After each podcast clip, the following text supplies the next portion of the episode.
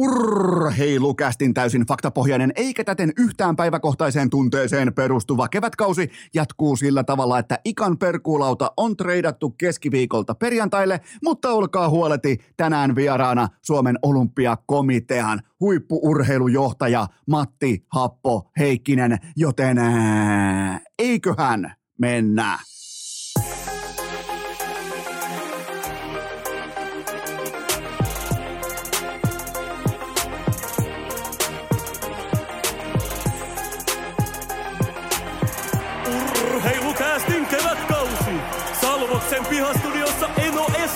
Tuottaja Kope ja Pikku Taavetti.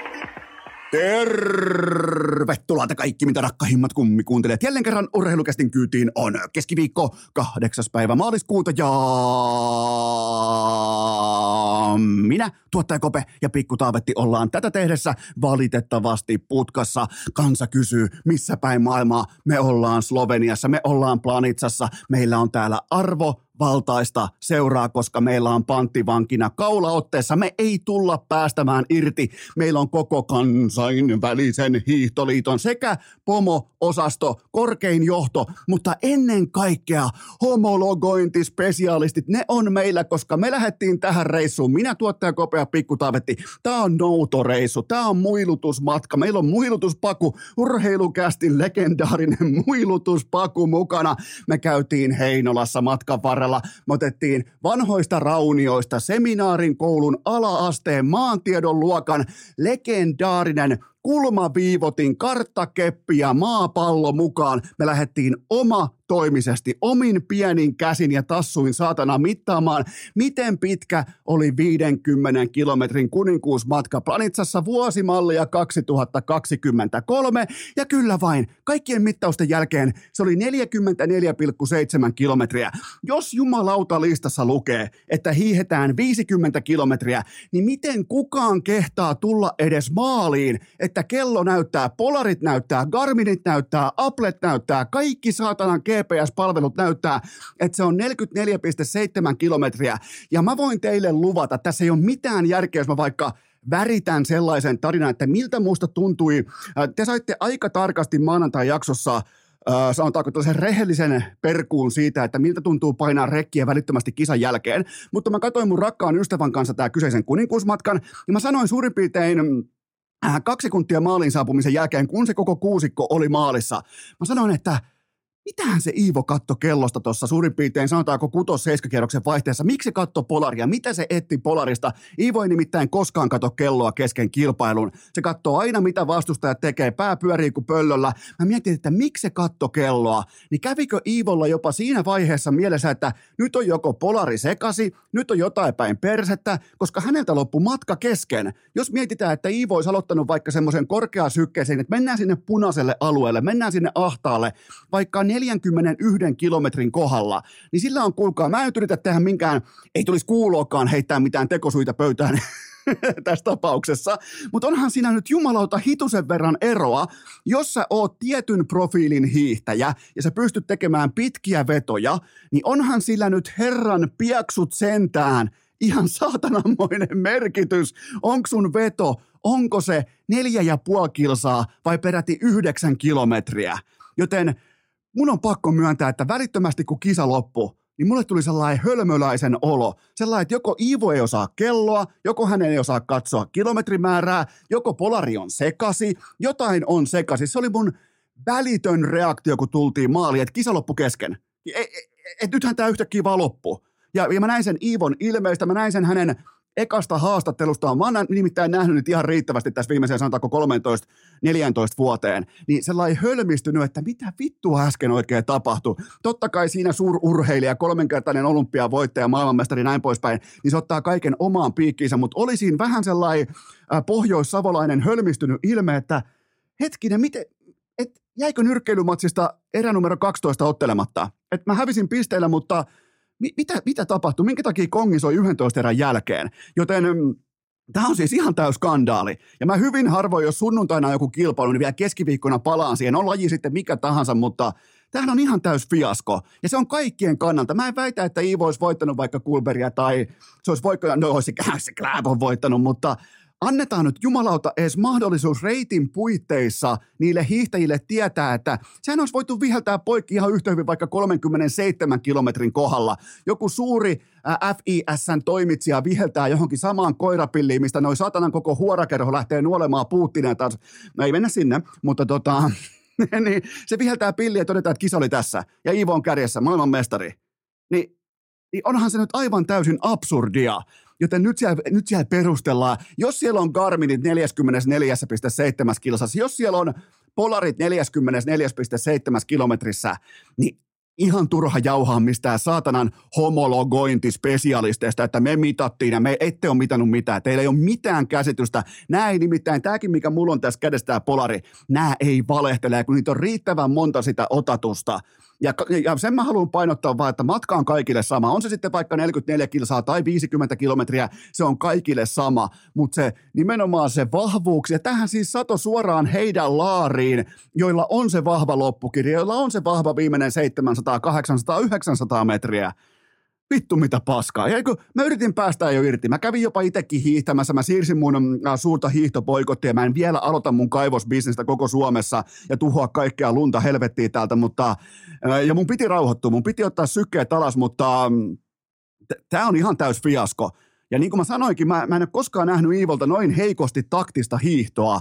Ja, ja nyt mulla on siihen selitys. Nyt mulla on siihen, tämä kaikki on ihan kristallin kirkasta, koska mä en vielä sunnuntaina, kun mä lähdin nauhoittamaan maanantai-jaksoa, mä en vielä tiennyt, mä en vielä voinut kuvitellakaan, että 50 kilometrin matka onkin itse asiassa 44,7 kilometriä, missä muun muassa vaikka Iivo Niskanen ei päässyt painamaan itseään kertaakaan kunnolla ahtaalle, siis sinne punaiselle alueelle, sinne missä aletaan ihan oikeasti tekemään pojista miehiä, koska matka loppui kesken ja, ja senkin voi totta kai, voidaan vielä vierittää sekin urheilullisesti Iivon piikkiin siitä, että kun se lenkki on tehty jo riittävän monta kertaa, niin se pitää osata ulkoa ja nimenomaan siitä adjustoida, että milloin sen vedon pitää alkaa, mutta kyllähän sun pitää pystyä luottamaan siihen, että 50 kilometrin matka on 50 kilometriä. Mä ymmärrän vaikka, että vuosi sitten mun Finlandian hiihdossa sen piti olla 65 kilsaa, niin se oli 62 kilsaa. Mä, mä voin elää sen kanssa varsinkin, kun mentiin alle viiden tunnin, mutta mut se, että MM-kultia jaetaan mielivaltaisin perustein ja mitataan jollain vitun vanhalla karttakepillä reittiä ja arvotaan, heitetään kolikkoa,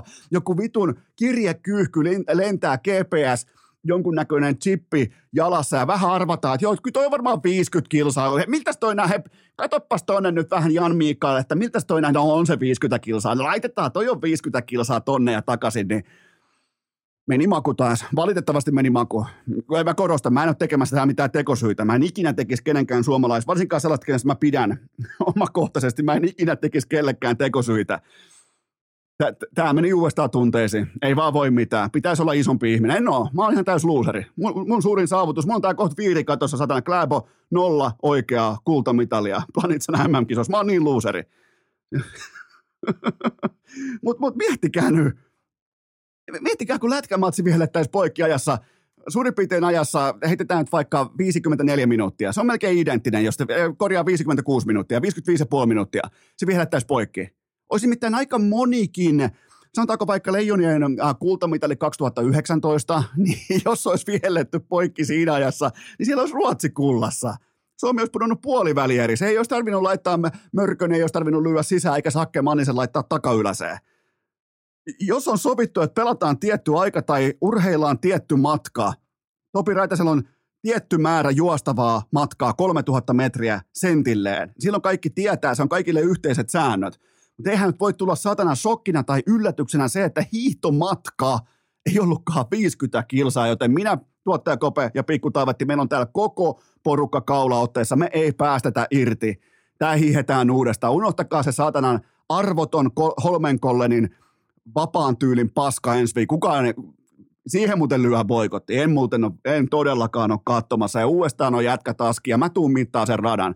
Niin katsotaan, miten muut pysyy. Ja mä haluan nähdä sen. Nyt jäi koko kliimaksi näkemättä nimenomaan se, että kun aletaan tekemään vaikka kuuden kilsan vetoa, niin mä haluan nähdä, että miten siinä pysyy vaikka Tönsenttiä, Kläpöä, Kolberia, Poromaata mukana. Ja, jo, ja jos silloin hävitään, niin hävitään. Ok, ei voi mitään, ne on kovia jätkiä. Ja, ja, ja, ja on helvetin kovia jätkiä kaikki. Mä haluan nähdä, miten ne pysyy vaikka kuuden kilsan vedon mukana, kun mennään sinne punaiselle alueelle. Tämä oli satana retkihiihtoa plus loppukiri. Se on ihan täysin nimenomaan tämän radan mittaus, mittausvirheen syytä, koska ne, kenen taktiikka on perustunut, no okei, lopetetaan tähän, koska mä, mulla meni tunteisiin. Mä yritin tehdä teille objektiivista, tarkkaa urheilujournalismia siitä, että mitä mun tutkimukset aiheesta ovat löytäneet, mutta Aivan, aivan täys fiasko. Siis t- tässä vietiin Ivolta MM-kultaa. Okei, mennään eteenpäin. Ikan perkuulauta siis treidattu keskiviikosta perjantaille. Ja syy on ihan putipuhtaasti se, että pikku Taivetilla on vauvajumppa aina tiistaisin. Ja muutenkin äh, se toi, muutaman kerran tuli tiistaisin sellainen tunne, että mun pitää rientää jo kohti jotakin muuta. Niin joutuu jonkun herkullisen aiheen ikan kanssa jopa leikkaamaan lyhyeksi. Ja useimmiten ne herkullisimmat aiheet liittyy vaikkapa äh, nuorisourheiluun, nuorten kasvatukseen, kaikkiin tällaiseen, mitkä on oikeasti meille merkittäviä aiheita, niin mä joudun joskus ottaa vähän niin kuin suitsista kiinni, että okei, äh, Ika, lähdetään lyömään pakettia. Ja, ja mä, mä koin silloin itse, että mulle tuli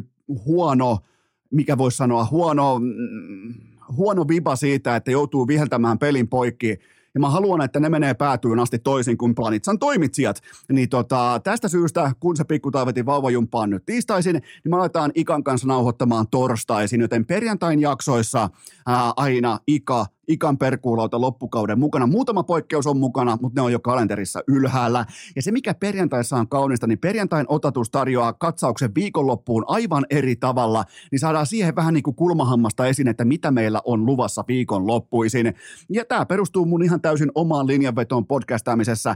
Mikäli jokin oikeasti toimii, niin panokset siihen tuplataan. Me ollaan Ikan kanssa tehty yksi perjantai-jakso tähän kauteen. Se oli varmaan, voi olla hyvinkin tämän kauden ehkä yksi parhaista perkuulaudoista, niin teitä tuli siihen niin fantastista palautetta, että mä totesin, että hei, tämä muuten tehdään. Tästä tehdään pysyvä elementti, näin toimii urheilukääst. Mutta olkaa huoleti, tänään studiovieraana Matti Happo-Heikkinen, eli Suomen olympiakomitean huippuurheilujohtaja. Eipä muuten tiennyt, kun tuli sieltä Norsunluun tornin, että ihan kotimaisen sinivalkoisen urheilun korkeimmalta jakkaralta saapui tänne hevonpaskasirkukseen, niin eipä muuten Happo tiennyt, että täällä on aina pöljäpäivää. Ää, sitten sitten mennään arkiselta kalskahtavaan työelämään. Ää, mä kysyn sulta nyt, että miten sun arvo määritellään siellä kulmahuoneessa? Osa teistä on vaikka esimiesasemassa, osa on orastavassa puolittaisessa esimiespestissä, näin poispäin, niin miten sun arvo määritellään? Ei, sitä ei kerrota koskaan sanoilla, ei juhlapuheilla, eikä edes firman sisäisellä perseennuolenta sähköpostilla. Se tuodaan aina ilmi tekoina. Eli kyse on siitä, että hankitaanko sulle vaikkapa kirittäjää, hankitaanko samaan divisionaan tismalleen identtistä täsmäosaamista. Se kertoo aina kaiken. Kenenkään ei tarvitse puhua mitään, koska ne toimet, toimenpiteet tai muutokset, ne kertoo aina ihan kaiken sun asemasta ja se pätee etenkin huippuurheiluun. Mennään Jesperi Kotkaniemeen. Hän, on, hän oli nimittäin tässä sanotaanko kahdesta kolmeen kuukautta hän oli tismalleen edellä mainitussa tilanteessa. Miettikää, koko media rummutti, urheilukäst rummutti, kaikki muut rummutti oikeastaan, paitsi Ika Lehkonen, että Karolainen on pakko syventää tätä kärkisentteriosaamista, kun lähdetään kohti timanttisia idän playereita. Siis, ja mä oon siinä, mä nostan kättä pystyy vähän niin kuin Kari Mutanen hengessä.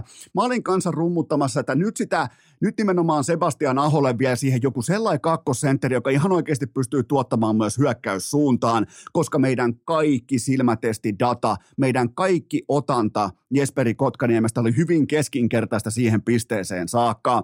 Joten mm, Mä, kysyn te, mä jatkan teitä kysymystä. Mä tykkään kysyä teitä asioita. Kun tekin aina kysytte multa inboxiin niin perkeleesti erilaisia asioita, nyt on mun vuoro.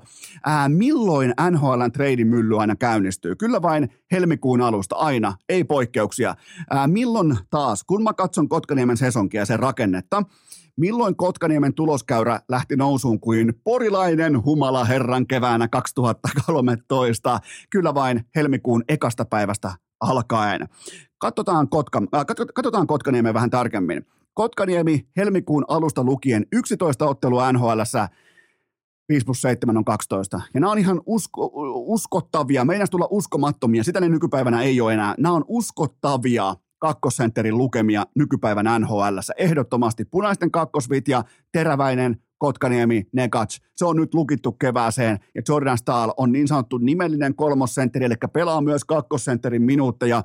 Erittäin merkittäviä aloituksia, erittäin tärkeitä aaveita näin poispäin, mutta se on nyt Kotkaniemi, kenen on uskallettu panostaa ja näytetty se omilla teoilla. Me ei hankita ketään sä oot meidän kakkosentteri, Jesperi, näytä meille näyttö päälle, vilkku päälle ja kaikista ohi. Joten mm, ja mitä tämä Kotkaniemen panostaminen isossa kuvassa mahdollisti? Ja tämä on ehkä vähän se yllättävä puoli, mistä äh, kenties ehkä näin faniperspektiivistäkin on mennyt fokus ohi. Tämä mahdollisti tälle organisaatiolle täyden keskittymisen osittain salakavalasti pakkimarkkinaan, ja sieltä saapui Shane Kostisberg. Se on siinä. Eli Kotkaniemeen ohipeli, koko media huutaa sentteriä, samaan aikaan smoothisti, ikään kuin varpaillaan hiipien, vähän niin kuin Kläporotta, niin se keskittyykin toi organisaatio pakkimarkkinaan ja pystyy kaivaamaan sieltä todella laadukkaan, ää, no vois melkein sanoa leftin puolen Tony D'Angelon tuohon viivaan kiekolliseksi pakiksi, pystyy laukoon suoraan syötöstä, pystyy liikuttaa kiekkoa viivassa kaikki tämä. Vaikka, vaikka ei koskaan pystynyt mätsäämään siihen horisonttiin, minkä hän itselleen aikoinaan ruukiena asetti, niin silti toi on laatu pelaaja tähän kyseiseen organisaatioon. Miettikää, mikä savukrantti tämä koko Kotkaniemi oli, tai ylipäätään koko sentterihaku oli.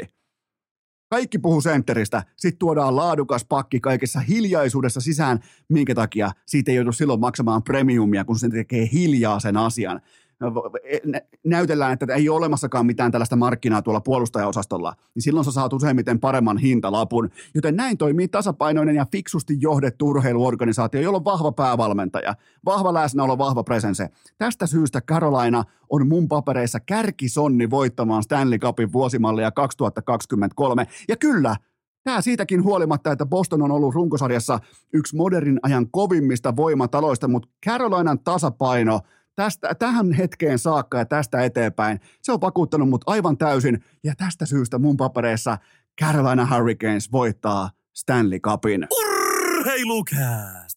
Pehmeä ja lämmin kuin Pekka Rinteen tumput rukan pipolätkässä. Päällikkö on teille huippunopea kaupallinen tiedot sen tarjoaa Hokan juoksukengät. Jos sä lähdet juoksemaan vaikka, sanotaan vaikka Tiirismaa trailille 21 kilsan matkaa, niin se on silloin sentilleen 21 kilometriä, mihin sua saattaa sattua. Se voi sattua vaikka polviin, nilkoihin. Ja jos sulla on tällaista kroonista taipumusta, niin kuin vaikkapa mulla, että oikea polvi alkaa vähän helottamaan, jos lähtee heikoilla kengillä juoksemaan, niin kokeile Hokaa. Mä en lupaa, että se vie sua luvattuun maahan, mutta ainakin se kenkä on erilainen, joten kokeile säkin hokaa. Ilman hokaa mä voisin melkein sanoa, että mä en juoksis. Mä vaikka pikemminkin sitten pyöräilisin, hiihtäisin, kävelisin pelkästään, mutta hokan kengillä homma toimii, joten anna säkin hokalle sauma ja tsekkaa ennen kaikkea tähän kevääseen Clifton ysit. Mä voin luvata, että homma toimii. Jos sä juokset sodalla kuten mä, niin ota challengerit mukaan vielä siihen rinnalle. Eli hokan mallisto on tähän kevääseen uskomattoman monipuolinen ja laadukas. Käykää tsekkaamassa koko paketti hoka.com. En voi tarpeeksi suositella. Käykää käykää ottamassa kaupassa vaikka testiä, käykää vähän jalottelemassa, käykää, antakaa mahdollisuus. Jos ei toimi joku tietty merkki, joku tietty formi, niin ottakaa hoka. Käykää katsomassa koko laadukas mallisto osoitteesta hoka.com. Tähän kylkee myös toinen huippunopea kaupallinen tiedote ja sen tarjoaa Nordic Sales Crew. Nyt lähdetään duuniin, nyt lähdetään hommiin kolme eri rekryä meneillään. Nyt tarkkana Etelä-Suomesta, Tampereelta ja Turusta, etenkin Turusta. Siellä on saatavuuksia vaikka kuinka, joten ihan kaikki info löytyy Spotifyn jaksoesittelystä tai IG-storissa tänään. Eli nyt myymään valokuitua ja kauppa muuten käy ja tilinauha on sen mukainen. Siellä on mittavat, siellä on todella merkittävät etenemismahdollisuudet, joten kannattaa ottaa tämä kortti vastaan, koska kohta on sellainen tilanne, että tällaisia ykköskategorian kesätyöpaikkoja ei ole. Ja sä, et, sä, sä, oot, sä, sä oot urheilukästi kummikuntelija, sä et jää sohvalle makaamaan, sä et, pe, sä et perusta sun elämää mihinkään jääkiekon puoliammattilaisuuteen. Ei, sä meet töihin. Sä meet, tä, tänään, oikeastaan sä otat tänään itseäsi niskasta kiinni, sä meet katsomaan Spotifyn jaksoesittelyn tai IG-storin, koska ennen kaikkea Etelä-Suomi, Tampere, Turku, siellä on Global Connectin, siellä on erittäin laadukasta – valokuituprojektia sua varten mittavat etenemismahdollisuudet ja tuhti pohjapalkkaa siihen jokaisesta diilistä kunnon bonarit, kunnon komissiot, kaikki, joten tämä on sulle. Tämä on nimenomaan sun, älä missaa. Tämä on nyt sulle, joten käykää tsekkaamassa Spotifyn jaksoesittely tai IG-story nimenomaan tänään. Urheilukääst! GM Salmelaisen peilin arvostusklubin perustajajäsen. Ai Jukolauta, se on kuulkaa pakko raportoida erikseen siitä, että Unikoulu on ottanut jättimäisiä askelmia täällä maaseudulla eteenpäin viimeisen, äh, sanotaanko neljän viiva viiden vuorokauden aikana. Mä en tiedä, mikä meitä odottaa. Mä en tiedä, missä seuraava L vaanii. Mä en tiedä, milloin hopeamitaleita aletaan jälleen kerran ripustaa kaulaa, mutta nyt nukkuu mikä tärkeintä. Ensinnäkin nukkuu vauva, herää ehkä suurin piirtein vaan kahta kolmea kertaa per yö ja nukkuu myös isä. Se on niinku, Mä en tiedä milloin, mä, mä oon ihan varma, tämä kaikki tulee, koko tämä korttitalo tulee romahtamaan lattiaan, mutta, mutta juhlitaan näitä hetkiä, nautitaan näistä hetkistä, koska mä en olisi uskonut, että mä pystyn saamaan vaikka kahdestikin tai kolmestikin, jopa neljästikin unta, koska mulla on uniongelmia, mä oon niistä ihan riittävän kattavasti raportoinut ja mä oon investoinut, mä oon satsannut, mä oon käyttänyt mun aikaa, mä oon käyttänyt mun oppimishalukkuutta aivan mielettömällä tavalla unen saami, äh, saamiseen, siinä pysymiseen, unen laadun valvontaan, kaikkeen tähän, niin niin alkaa, jumalauta, tässä on voittamaton olo, saatan. Mä en tiedä, tämä kaikki totta kai tää, tulee kaatumaan, koko tämä koko tää pytinki tulee vielä kaatumaan, mutta nyt on mennyt aika hyvin. Siis nyt on mennyt aika, aika nappiin sen. Oikeastaan vaan se yksi yö oli semmoinen, kun mä en nukkunut silmäystäkään. Mä en, mä en jotenkin, mä en päässyt. Aina kuulu pieni vinkasu. Nyt ollaan tehty muutama adjustoitu, vähän niin kuin taktinen muutos. Ollaan lähestytty pelaamista ihan niin kuin hippasen verran eri, eri kantilta ja välittömästi nähdään tuloksia adjustoinnin jälkeen, joten siitä tulee hyvä fiilis, joten maaseudulla tässä mielessä kaikki on menossa parempaan suuntaan, kunnes taas kohta sitten, mulla on muuten täällä palkintokaappi, ää, täällä Urheilukästin Salvos ää, Hirsi-studiolla, täällä on muun muassa vaikka podcast-palkintoja, ja täällä on nyt myös Topi Raitasen tuoma Renta Rotan loukku, jossa on siis Klaapo kyydissä, niin tuota, mä oon ihan varma nyt kun mä tonne palkintokaappi alan sovitella tällaista niin kuin unikoulu tuplaveetä, niin se tulee sulamaan Ln muotoon ihan pommin varmasti seuraavien vuorokausien aikana, mutta mä oon sen kanssa Mä oon sen kanssa jo rauhani tehnyt, joten teiltä tässä kohdin ensimmäinen kysymys Allavetille. Voitko linjata NHLn mestarisuosikeista kolme treidisirkuksen voittajaa ja häviäjää? Äh, ehdottomasti. Äh, voittajat on Boston Bruins, New Jersey Devils ja Nashville Predators. Eli Boston pystyy hakemaan sinne vielä lisää syvyyttä. Siis silloin kun vahvin vahvistuu, niin aina on tehty oikeita asioita. Aina on tehty fiksuja päätöksiä. Mietitään vaikka joku Tyler Pertutsi, jonka muuten isä ei ole Todd Pertutsi, kuten olen viimeiset varmaan tuommoisen ehkä 20 mitähän vuotta olen kuvitellut, mutta erittäin laadukas hankinta, todella monikäyttöinen pelaaja, vaikka on ehkä vähän – erilainen pelaaja kuin, tai erilainen ihminen kuin vaikka minä tai sinä. Ja se on ihan täysin fine, mutta pelaajana kuitenkin kohtalaisen monikäyttöinen ja löytyy muun muassa maalin edusvoimaa, maalin edusosaamista, viimeistelyosaamista siitä lähialueelta, molemmilta kaarilta, joten tota, mun mielestä todella fiksu hankinta tähän tilanteeseen, tähän tarpeeseen, vaikka ihan hirveästi tarpeita ei ollut, niin silloin, silloin kun vahvimmat vahvistuu, niin se on aina statement. Ja New Jersey Devils, kun sä haet keskimäärin treidisirkuksen parhaan yksittäisen pelaajan, eli Timo Maijerin, niin sulla on silloin tupla V-uunissa. Se on ihan selvä asia, että ne otti pirun, pirun talikolla kiinni Maijerista ja raahas sen kotiinsa, ja se on nyt siellä. Ja tämä oli jättimäinen haku Devilsiltä. Ne sai todella laadukkaan monikäyttöisen pelaajan itselleen ää, tässä tilanteessa, ja totta kai tästä myös vuosiksi sitten eteenpäin, koska eihän tämä voi olla mikään tällä hetken käynti vaan. Ja sitten mainitsen vielä voittajina äh, Nashville Predatorsin, äh, pääsi irti muutamasta raskaasta sopimuksesta versus tuotanto, kuten vaikka Mikael Granlundista, ja pystyy siivoamaan pöytää, pystyy rakentamaan uutta, joten aina kun pääsee raskauttavista tekijöistä näin halvalla eroon, niin se on, se on, se on melkein pienen voiton tanssin paikka, joten Nashville mä luen tässä myös voittajien listalle. Äh, mä lisään myös bonussektorin. Yksi voittajista oli ehdottomasti myös urheilukäästä mä rakastan tällaista popcornia, mä nautin tämmöisestä viihteestä. Mä, niinku,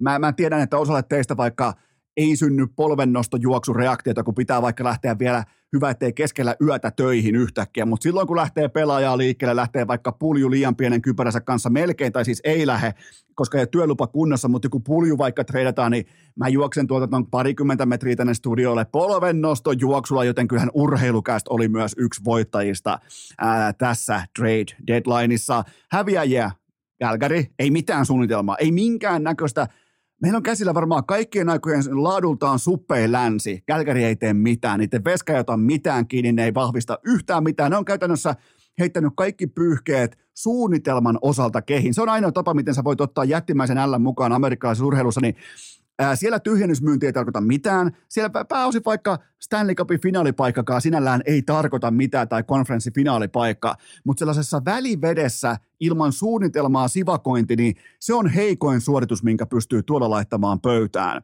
Joten Calgary, Pittsburgh ja Columbus, siinä on mun häviä, että Pittsburgh et, et sä voi ottaa MGn sopimusta tuolla tavalla tässä tilanteessa tuolla hintalapulla vastaan vapaaehtoisesti. Ei, jotenkin ei, no siellä on hampaaton kanukki askissa, joten puuttuu ihan täysin suunnitelma siitä, että mitä me ollaan, mihin me ollaan menossa ja mihin me investoidaan. Toi on kuitenkin toi on jättimäinen investointi satsata Mikael Granlundin, jota me siis rakastetaan, mutta silti eihän siinä investoinnissa itsessään ole yhtään mitään järkeä. Ja sitten on vielä Columbus Blue Jackets, jonka GM äh, Jarmo Kekäläinen ensin häntä vähän vedätettiin kuin mätää kukkoa äh, tämän Kaprikov-treidin kanssa, kun piti lähteä postoon, niin ei lähtenytkään. Sen jälkeen Jarmolle laitettiin ehkä vähän pellennenä siihen äh, paikalle, ja sen jälkeen joutuikin sitten aseen alta myymään hänet pois toiseen osoitteeseen, ja se ei ole koskaan hyvä merkki.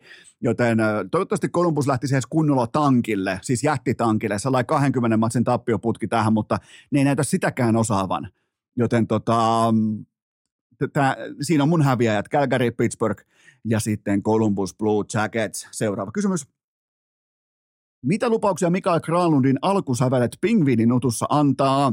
Ää, no, mun papereissa tässä kohdin on ehkä orastavaa epätietoisuutta siitä, että mitä jääkiekkoa MG tulee tuolla ex-iglussa pelaamaan. Eli mä laittaisin lähtökohtaisesti MGn ihan omakohtaisesti tässä päävalmentajana, mä laittaisin hänet – melko varmasti laidalle nyky Mikael Granlundin. Ää, siellä on kaksi peliä ja kiikarit tässä kohdin. Ekassa pelissä Tampaa vastaan kantoi oman vetensä, tuli katsottu ihan laadu, tuli ihan omakohtaisesti käytyy vähän nauhaakin läpi, kantoi ehdottomasti oman vetensä ja sitten Floridaa vastaan todella heikko esitys, yksi kentän huonoimmista pelaajista laadultaan, joten toivottavasti Coach Sullivan linjaa pian, että mitä MGltä halutaan ja odotetaan. Nyt on ehkä siinä mielessä puuroa sekä velliä samalla lautasella, että on ehkä tilattu sentteri ja sen jälkeen kokeiltu laidassa uudestaan taas sentteri, kaikkea tätä, niin, niin kyllähän tässä pitää olla epäselvyyden asemesta pitää tässä kohdin olla stabiliteettia, joten se on ensimmäinen asia, mitä mä etsin, sitä mä en ole löytänyt, joten tästä syystä mulla ei ole mitään raporttiakaan annettavana. Seuraava kysymys. Onko Tampalla jo paniikkinappi esillä vai onko tämä kaikki Siiman ja Maton hallittua tasapainoa? First week if siima, ten viipulu mattoa alta. Mä en usko, että ne pystyy nykäsemään mattoa alta koko idältä tällä kerralla, kuten ne on pystynyt viimeisen kymmenen matsiin vai kaksi suoraa voittoa, nekin Anaheimia ja Detroitia vastaan häviää jokaiselle oikealle jääkiekko-organisaatiolle tällä haavaa tätä tehdessä. Mä oon nimennyt tämän porukan jo hyvä tovi sitten pandemia-ajan Mikki Hiiri mestariksi, ja ihan muistakaa, ihan kaikki satoi muutaman vuoden ajan, siinä missä koko muu maailma otti ällää tauluun, niin ihan kaikki kaikki samaan aikaan satoi tämän kyseisen organisaation laariin. Ensin kuplassa nauttimaan Dallasin siitä, että Dallas pelaa lännen puolta, mikä vitun se puoli olikaan, kun siellä sotkettiin kaikki keskenään, mutta Dallas juoksee itseltään jalat alta ja tulee kypsänä paistina finaaleihin. Ja sitten miettikää, Tampa sai pelata täyden kotiyleisön edessä Montrealia, mä toistan Montrealia vastaan Stanley Cupin finaaleissa sillä, että Montreal sai ottaa, sai ottaa 300 hoitoalan työntekijää katsomoonsa niin on muuten sitten pikkunen, pikkusen toi niinku voiman tasapaino päin persettä, joten ihan putipuhdas mikkihiirimestari. Mutta nyt kuitenkin realismi on tätä. Tampaa voimatalo enää kotikentällään. Se on vieraissa tässä kohdin jo tappiollinen porukka. Täysin pointin ja Kutserovin varassa. Ja mikä on Hedmanin kunto? Mm, ja muutenkin, mikä on Hedmanin? Sanotaan vaikka, että pelaa playereissa – niin kuinka laadukkaasti pystyy, kun tuntuu, että se alkaa hajo- hajoamaan toi uskomaton ritari, uskomaton soturi alkaa hajoamaan käsiin, joka on siis varmaan yksi modernin ajan parhaista pakeista koko NHL, joten mun paperissa Tampa pelaa yhden rundin playoff-lätkää tänä keväänä. Torontolla tulee olemaan tähän ottelusarjaan kotietu, Toronto myös menee jatkoon. En ole Eskon garantiilla, Toronto menee jatkoon. Sain muuten viime kaudella 8 kautta 8 ekan rundin otteluparit, joten tota, se, se on, muuten, on muuten kaikki onnet ja kaikki saatanan onnen käpälät ja ihan jokainen lottokone, automaatti, mitä niitä nyt voisi olla henkisavu, niin kaikki on käytetty. Mä veikkaan, että mä menen tänä keväänä, mä menen 0 kautta 8, mutta olihan se nyt upea mennä eka kertaa elämässä 8 kautta 8. Ja mitä kaikkea, miettikää, mitä kaikkea piti tapahtua. Siis ihan uskomattomia asioita. Mutta seuraava kysymys. Kaatuiko Toronton kannukevät O'Reillyn pipiin sormeen? Ei missään nimessä. Mun mielestä O'Reillyn on pelkästään sopivaa ottaa tässä kohdin hieman sykkeitä alas. Hän on kuitenkin joutunut raahamaan henkistä kivirekeä ensin tuolla St. Louis Bluesissa, sen jälkeen uskomattoman mediapaineen voimin Torontoon, totta kai siellä vahvoja näyttöjä pöytään, joten nyt on vahvojen näyttöjen jälkeen jopa optimaalista henkisesti ottaa ihan ohut etäisyys koko lajiin, ja muutenkin Atlantin divisiona se on lukittu, joten näitä eturivin playoff-jeesuksia, niitä voisi mun puolesta leputtaa jo muutenkin. Sinne voisi ihan hu- huoletta antaa huilia äh, Mitch Marnerille, joka on hyvä, ettei MVP-leveliä tällä kaudella, joten tota, en mä näe tässä mitään ongelmaa. Mä en myy yhtäkään Toronto-osaketta tässä kohdin, ja kuten sanottu, Eno, Eno Eskon garantiilla Toronto etenee Tampan kustannuksella jatkoon playareissa. Seuraava kysymys. Kuka Suomen NHL-pelaajista ostaa itselleen koko kaivohuoneen?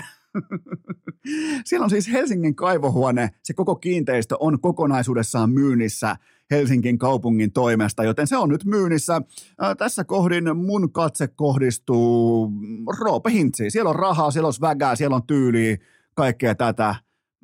Mä en oikein varma, että käykö Hints yössä. No ei tarvitse käydäkään, sit voi tehdä itselleen minkälaisen kiinteistön tahansa, mutta kyllä mä käännän tässä kohdin. Jopa, jopa Roope ja Miron kämppä. Niistä tulisi kämppikset, Helsingin kaivohuone, mutta nyt on kaivohuone myynnissä. Eli sinne menee sitten Antti Raanan legendaarinen 2017 kaivohuoneen piikkikin siinä, varmaan kauppakirjan yhteydessä, mutta laitetaanko se jopa rasitteeksi mukaan? se voisikin olla, mutta napataan seuraava kysymys. Kenestä leivotaan liikakauden MVP? No ensin pitää tietenkin siivota urheilukästin perinteiden mukaisesti veskarit helvettiin tältä listalta. Sitten katsotaan johtavia top 4 pelaajia, jotka on johdattaneet joukkueensa suoraan pudotuspelipaikkaan, joten vastaus kaiken tämän ää, niin kuin suppiloinnin jälkeen, siivilöinnin jälkeen oikea vastaus on Jori Lehterä. Piste per peli, aloitukset yli 60 pinnaa, koko liikan ylivoimaisesti paras aloittaja. Hyvin pitkälti myös yksi tasapainoisimmista senttereistä alkukauden oman pään, ehkä tiedätkö vähän huumorin kun voimin otetut oman pään tilanteet, niin nekin on nyt historiaa. Alkaa nousemaan todennäköisesti keväällä vielä semmoisessa sanotaanko eturivin puolustavaksi sentteriksi tosi peleissä, kun pitää puolustaa sitä yhden maalin johtoasemaa ja muuta vastaavaa, niin Mä annan urheilukästä antaa liikakauden MVP-palkinnon Jori Lehterälle. Ja mä annan vielä myrskyvaroituksen. Miettikää Lehterän laukausprosentti. Myös Lämärin osalta se on vain kahdeksan pinnaa tähän kauteen. Ja keskimäärin kuitenkin tämmöisen mm, aikuisen jääkiekkoilijan laukausprosentti pitäisi olla semmoista 12-13, joten varianssi kääntyy ja tuplamäntä tulee jauhamaan kevään. Otetaan yhdessä. No noin se tulee menemään ja mä en välttämättä, mä en toivo tapparan mestaruutta, mutta mä, mä näen Lehterän niin laadukkaana pelaajana tuossa keskellä, ykkösen keskellä, että, ja, tai no nyt on kyllä pelannut myös kakkosen keskellä ja näin poispäin, mutta mä annan hänelle sekä MVPn että tulen odottamaan todella vahvaa kevättä Jori Lehterältä. On nimittäin tikkarissa, on muuten kunnossa, on muuten henkisesti iskussa, on henkisesti tasapainossa valmiina kaikkea tätä ja on, on maailmaa nähtynä, niin, niin tota, oikeastaan mun mielestä on aika upeata se, että minkä kaiken jälkeen Lehterä on tuolla ja millä tasolla hän operoi nimenomaan fyysisesti ja henkisesti, niin te junnut, ottakaa muistiinpanoja. Se on, ihan, se on melkein joka päivä siellä askissa, niin tehkää muistiinpanoja. Seuraava kysymys. Voitko nostaa liikasta esiin ne porukat, joita neutraali fanin kannattaa seurata pudotuspeleissä? Mä voin luetella suoraan ainoat liigan katsomiskelpoiset jääkiekkojoukkueet tähän kevääseen. Ottakaa, tää on lyhyt lista, ottakaa kynää ja paperia esiin. Tää on nimittäin, tää on nopeasti käyty läpi. Ilves, Tappara, Pelikans, IFK ja S. Siinä se on mitään muuta organisaatiota, ei tarvitse katsoa minuuttiakaan. Eli Ilvekseltä todella energistä, vahvan brändin, identiteetti jääkiekko Antti Pennasen johdolla ja samaan aikaan sekä fanit että toimisto että presense, somepresense, kaikki tämä PR-puoli koko liikan parasta. Tappara, Jori Lehterä, kumppanit, hallitseva mestari, CHL-mestari, absoluuttinen voimatalo, peli kanssa pystyy tuomaan, pystyy haastamaan eri tavoilla, pystyy olemaan energinen ja pystyy täyttämään tuon Mäkimontun ää, nyt sitten kuitenkin keväällä. Se tulee olemaan oikein kunnon klisettä käyttäen, se tulee olemaan vaikea paikka hakea voittoa, nimenomaan pelikanssin kotihalli, mikäli Päijät-Hämeläis, yle, äh, Päijät-Hämeläis yleisö päättää, että lähentääpä vielä kerran tueksi. Koska vähän ollut hakusessa se, että mikä on pelikanssin asema vaikkapa lahtelaisessa urheilukulttuurissa. Nyt on aika näyttää se. Tämä on se kohta, missä Lahti voi näyttää, että tämä on merkittävä asia, koska silloin kun siinä hallissa on tunnelmaa, se on helvetinmoinen hornan kattila. Ää, IFK, se kiinnostaa mua aina. Mun mielestä IFK on aina, se on Mä, mä toivon aina, että IFK on joko ylivoimaisesti paras tai ylivoimaisesti paskin. Niin silloin mulla on hyvä tarina kerrottavana IFKsta, joten se kiinnostaa mua aina. Ja ässät, mä otan mukaan ässät siitä syystä, että silloin kun mennään kevääseen ja sellainen vähän niin kuin kaljalta tuoksuva humalainen alamäki pallo, vähän sellainen karhun tuopin näköinen pallo lähtee vierimään oikealla tavalla isomäkeä alaspäin, niin se on vaikeasti pysäytettävissä. Me ollaan pari kertaa se nähty. Me ollaan nähty se 2006, me ollaan nähty se 2013, me ollaan nähty se muutamassa muussakin vaiheessa, mutta mä nostan ässät mukaan pelkästään sen takia, että sellainen työttömän hitsarin ördäys, tunnelma, minkä ne pystyy luomaan kotikentälleen playareissa, niin se on poikkeuksellinen voimavara kotimaiseen playoff-jääkiekkoon, joten Ilves, Tappara, Pelikaan, CFK ja S ja yhtäkään muuta porukkaa ei tarvitse katsoa sekuntiakaan. Seuraava kysymys osaatko kuvailla todellisuutta, jossa Teemo Pulkkinen elää? No se on eittämättä, se on synkkä ja yksinäinen paikka, jossa on kosolti käteistä rahaa käytettävissä ja siinä se aika pitkälti sitten onkin ja Pulkkinen on osoittanut meille ei ainoastaan kerran, vaan jo kahdesti, kuka hän on, joten mun mielestä me voidaan jättää hänet tältä osin noteeraamatta. Hän on tukemassa avoimesti, ei ainoastaan kerran, vaan kahdesti äh, Vladimir Putinin raiskauskiertuetta Ukrainassa, joten Pulkkinen on kertonut meille jo. Me, me, meidän vaan pitää aikuisten ihmisten pitää tehdä johtopäätökset sen voimin, mitä, mitä Pulkkinen meistä, äh, hänestä itsestään meille kertoo. Joten se on tullut nyt ihan selväksi tässä viimeisen puol, sanotaanko kalenterivuoden aikana. Seuraava kysymys. Onko Neymar esihypeen verrattuna jalkapallohistorian kammottavin boost? Jättä kun on kauniisti esitetty kysymys. Siitä, siitä oikein erityishatunnosto inboxiin, koska on osattu kutittaa Eno Eskoa oikeasta paikasta, mutta Neymar, fakta on se, että tämä YouTube-poika, joka aikoinaan sen piti olla yksi kaikkien aikojen suurimmista ennakkohypen perusteella, eli siis YouTube-poika, niin hän ei ole koskaan vienyt johtavana pelaajana seurajoukkuettaan tai maajoukkuettaan siihen kirkkaimpaan pokaaliin. Ei ikinä, ei missään, ei millään tavalla. Syksyisin lähtökohtaisesti henkisesti epäluotettava ja keväisin fyysisesti absoluuttinen fiasko ja tämä toistuu ja toistuu. Mä en edes ymmärrä, minkä takia Neymarista puhutaan eturivin ratkaisevana pelaajana, koska se ei ole koskaan silloin, kun pitäisi ratkaista jalkapallootteluita, niin Neymar ei ole käytettävissä – Eli läsnäolo on useimmiten sun paras attribuutti kaikissa työtehtävissä. Jos ei sulla ole läsnäoloa, niin sulla ei silloin useimmiten ole myöskään tuotantoa. Joten kyllä tämä on esihypeen verrattuna, koska mä muistan sen esihypen. Muistan ne kaikki videot, muistan ne kaikki Neymar-fanipuolet, että tämä on niin, että nyt unohdetaan Messi, että tämä on se. ja mä lupaan teille, Bayern München hakkaa PSGstä nyt keskiviikkoiltana mestarien liikassa elävän helvetin ulos allianssilla – Mä otan Kulpetilta kiinni. Vähintään kahden maalin voitto, tasan kertoimella kolme.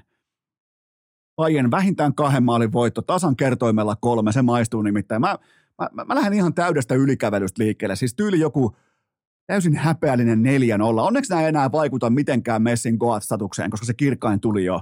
Ja, mutta tota, tämä on, tää on mun ennuste keskiviikkoiltaan. Virkkunen voittaa Väyrysen, Väyrysen tuossa argumentaatiovisassa. Ai ai. Tulisikohan Peetu Pasanen jos, jossain vaiheessa vieraaksi? Nyt kun ollaan melkein samassa kylässäkin, niin käy kaappaamassa Peetu. Kun siellä ei ole mitään kännykkää eikä somea eikä mitään, niin sitä ei oikein saa kiinnikään. Ei se kyllä varmaan tulisikaan. Ja jos tulisi niin yhtäkkiä se ilmoittaa, että mä oon muuten urheilukästi juontaja. Morjes, mä oon Pe- Petri Pasanen, mä juonan tämän lähetyksen sisään ja sitten ihan täysin puti puhtaasti vetää. Ei, mä, ää, ää, Peetu Pasanen, kutsu peruttu. Seuraava kysymys. Mistä Reetta Hurskeen nousu parras, ja, äh, parras valoihin johtuu? Itse asiassa lukee, että mistä Reetta Hurskeen nousu parasvaloihin kertoo? Se onkin muuten parempi kysymys. Tavallaan johtuminen ja kertominen, ne voidaan niputtaa saman asian yhteyden äärelle, mutta mun mielestä Reetta Hurskeen nousu, se kertoo grindista. Parhaimmillaan radalla eikä somessa. Se on erittäin se on jopa aliarvostettu tällainen voimavara nykypäivän yleisurheilussa Suomessa. Parempi radalla kuin somessa. Ja kyllähän Hursketta totta kai nyt nuoleskellaan. Vielä pari vuotta sitten häntä ei hyväksytty mukaan edes treeniporukkaan. Niin kyllä nyt ollaan nuolemassa ja kehumassa, kuinka tämä on meidän kaikkien yhteinen mitali ja minun siskoni ja pari vuotta sitten Hursketta ei otettu edes mukaan treeniporukkaan, joten tota, upea, tyylikäs ja ennen kaikkea aito urheilija. Ja muutenkin, vaikka se on nyt tällä hetkellä kiiltävää kaulassa, mä oon ollut tästä ihan riittävän monta kertaa jo nauhalla ihan oman nimeni, oman, tiedätkö, omien kasvojen voimin käynyt kertomassa teille, että mä otan paljon ennemmin aitoutta pistesijoilla kuin feikkiä podiumilla vastaan. Ja mun papereissa Reetta Hurski on aina ollut se aito urheilija. Ja nyt se on upeaa myös nähdä, että tämä grindi, tämä sitoutuminen, tämä ryhti, tämä tyylikkyys, tämä kantaa ja pystyy olemaan parempi radalla kuin somessa, eikä toisinpäin. Siitä on kyse. Ja sen takia mun papereissa, niin kuin voitte katsoa, kuunnella nauhoja taaksepäin, niin Reetta Hurski on saanut multa aina todella korkean hatunnoston nimenomaan näistä syistä. Seuraava kysymys.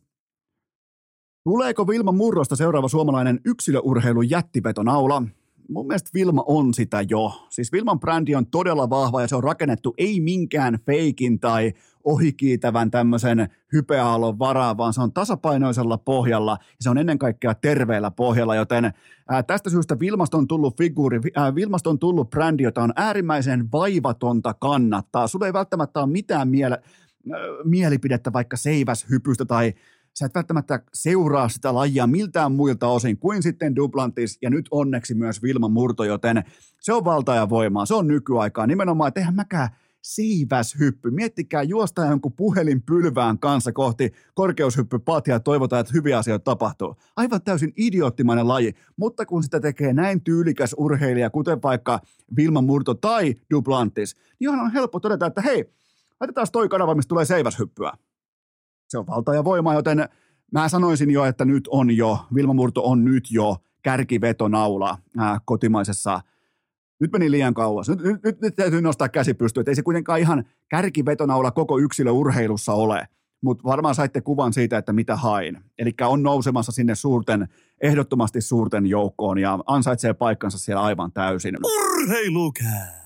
Yhtä uskottava kokonaisuus kuin Virkkusen takkaharrastus. Aivan tuota pika alkaakin sitten johtotason keskustelu huippuurheilusta, mutta sitä ennen mulla on teille huippunopea kaupallinen tiedote ja sen tarjoaa Sportspot. Kyllä vai voit mennä välittömästi osoitteeseen sportspot.fi kautta urheilukääst, koska sä et halua. Nyt kaikki te pomot, kaikki te esimiehet, erittäin tarkkana, koska sä et halua olla se pomo, se esimies, joka ottaa henkilökuntansa itsestäänselvyytenä, että joka vuosi aina sama tykypäivä, aina sama peltirasia ruoka, aina samat flappitaulut, 80-asteinen sauna ja pakko karaoke. Ei näin. Eno Esko toteaa teille, ei todellakaan näin panostakaa rohkeasti, investoikaa siihen tykypäivään ja koko henkilöstön yhteishenkeen, koko sen henkilöstön kehittämiseen. Miten olisi vaikkapa sen pakkokaraoken asemasta, miten olisi sen tilalla vaikkapa Jukka Jalosen luento Lätkähallin pukukopissa tai Minna Kaupin suunnistustreenit keskellä korpea. Tämän kaiken hoitaa Sportspot – ihan kaiken alusta loppuun, avaimet käteen paketteja, joten älkää odottako tuloksia ilman investointia. Ja mikä on teidän tärkein resurssi teidänkin firmassa? Se on työntekijän hyvinvointi. Nimenomaan nämä kaikki paketit, siellä on arvontaa, siellä on Markkasen pelipaitaa, siellä on joka lähtöön löytyy jotain. Menkää tsekkaamaan sportspot.fi kautta urheilukäästä, mä toistan. Muistakaa investoida, ro- olkaa sen verran rohkeita esimiehiä, että uskallatte jollakin uudella tavalla investoida teidän työntekijöiden hyvinvointiin, koska se maksaa itsensä takaisin monin kerroin tulevien vuosien aikana, joten menkää sportspot.fi kautta urheilukääst. Ja kattokaa mun IG-story tänään, kattokaa kaikki lisäinfo, mutta se URL, se itsessään on sportspot.fi kautta urheilukääst. Ja nyt Suomen huippuurheilun kärkipomo Matti Happo Heikkinen. Pelimatkan bussi ankara paskanhaju, edessä varma L ja kuulokkeissa urheilukääst. On aika toivottaa tervetulleeksi urheilukästin seuraava vieras, jolla on koko urheilukästin historian mittakaavassa ylivoimaisesti upein titteli, kun hän on täällä studiolla. Hän on Suomen olympiakomitean huippuurheilujohtaja Matti Happo Heikkinen. Tervetuloa urheilukästiin. Kiitoksia. Äh, onko tämä onks tää liian pitkä tämä titteli? Onko tämä, kun mieti, kun se pitäisi koko ajan heittää joka väliin, niin on, onko tämä, voisiko vähän lyhentää tai laittaa joku vaikka, mm, sanotaanko kirjain lyhenne? Itse olen joskus käyttänyt tämmöistä termiä kuin suomalaisen huippuurheilun perälauta. Se, Toi on hyvä. No se toimii ja itse asiassa taitaa olla ihan tottakin, mutta tässä reilu puoli vuotta nyt on ollut tehtävässä oltua ja voin sanoa, että kun puhutaan liikunnasta, urheilusta, huippuurheilusta, kilpaurheilusta, yksilöjoukkue, paralajeissa, kesälajeissa, talvilajeissa, ei-olympialajeissa, olympialajeissa ja vielä ehkä jossakin muissa, niin on semmoinen hyvin monimuotoinen määritelmien suo jopa välillä. Ja sitten kun katsoo ihmisiä, jotka ovat olleet erittäin pitkäänkin ja omaavat pitkän kokemuksen, niin yleensä sitä tarkempia niistä määritelmistä ollaan, vaikka puhutaan hyvin usein samasta asiasta ja samalla kielellä. Miten mä sanoisin vaan, että sä oot, niinku, sä oot äh, perälauta nimeltä Happo, sehän on hyvä. Se on oikein. Se on erittäin hyvä. Okei, tota, eh, no, tämä on kova paikka sulle nyt. Sä, sä, oot, sä aina puvun pikkutakki päällä, sä oot Hesarissa ja sä oot Ylellä ja no nyt sä oot urheilukästissä, niin tota, ensinnäkin nostan hattua, koska silloin kun useimmiten saadaan upeita pestejä, niin ei tulla urheilukästiin sitten ottamaan itselleen mukaan vaikka mahdollista äh, red flagia, joten sä oot siinä. Mulla on sulle lämmittelykysymyksiä, oot sä valmis? Olen. Meillä on aikaa suurin piirtein 40 minuuttia, joten äh, voidaan vaikka aloittaa helpolla. Mistä tulee lempinimi Happo? Sami Jauhjärvi ja Tero Similä antoivat tämän 2000-luvulla joskus korkeiden maitohappopitoisuuksien ja ylen antavan oksentelun maksimaalisen suorituksen jälkeen. Niin tästä yhdistelmästä niin tämä lempinimen saa, ja yleensä kun saa lempinimen, niin öö, se tarkoittaa sitä, että on tehnyt jotakin poikkeavaa maajoukkuetasolla. No juurikin näin, ja puhutaanpas niistä sun happoarvoista, koska mä itse asiassa selvittin ne tuossa, niin, niin kerro, kerropas vähän siitä, koska sä oot puhaltanut muun muassa vaikka Vuokatin matolla niin jotain, mitä kukaan muu ei ilmeisesti siellä puhaltanut, tai ainakin on mitattu sellaista maitohappomäärää, mitä ei välttämättä muut ole pystynyt tuomaan pöytään. Niin kerro vähän niistä, koska sä oot siellä ihan legenda.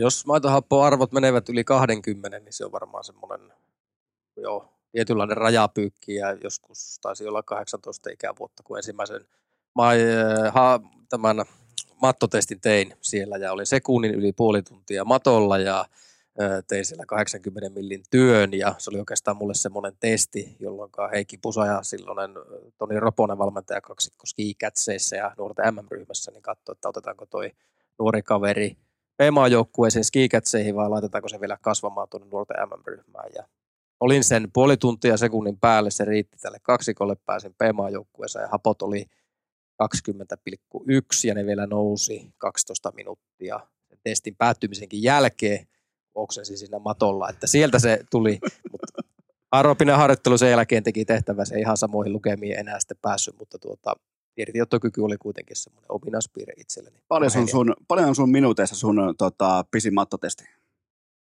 Öö, tehtiin niitä juoksu, tai sauvajuoksuna tiettyyn pisteeseen asti ja sitten oikeastaan kihu, kun tuli mukaan tuossa 2013 vuoden jälkeen, laitettiin hiihtää rullilla sitten matolla ja sen jälkeen tehtiin lähestulkoon aina pelkällä hiihtämällä ja siinä passutestissä, jota edelleen tehdään, niin 34 minuuttia, kunhan mä oon siinä ollut. Joo.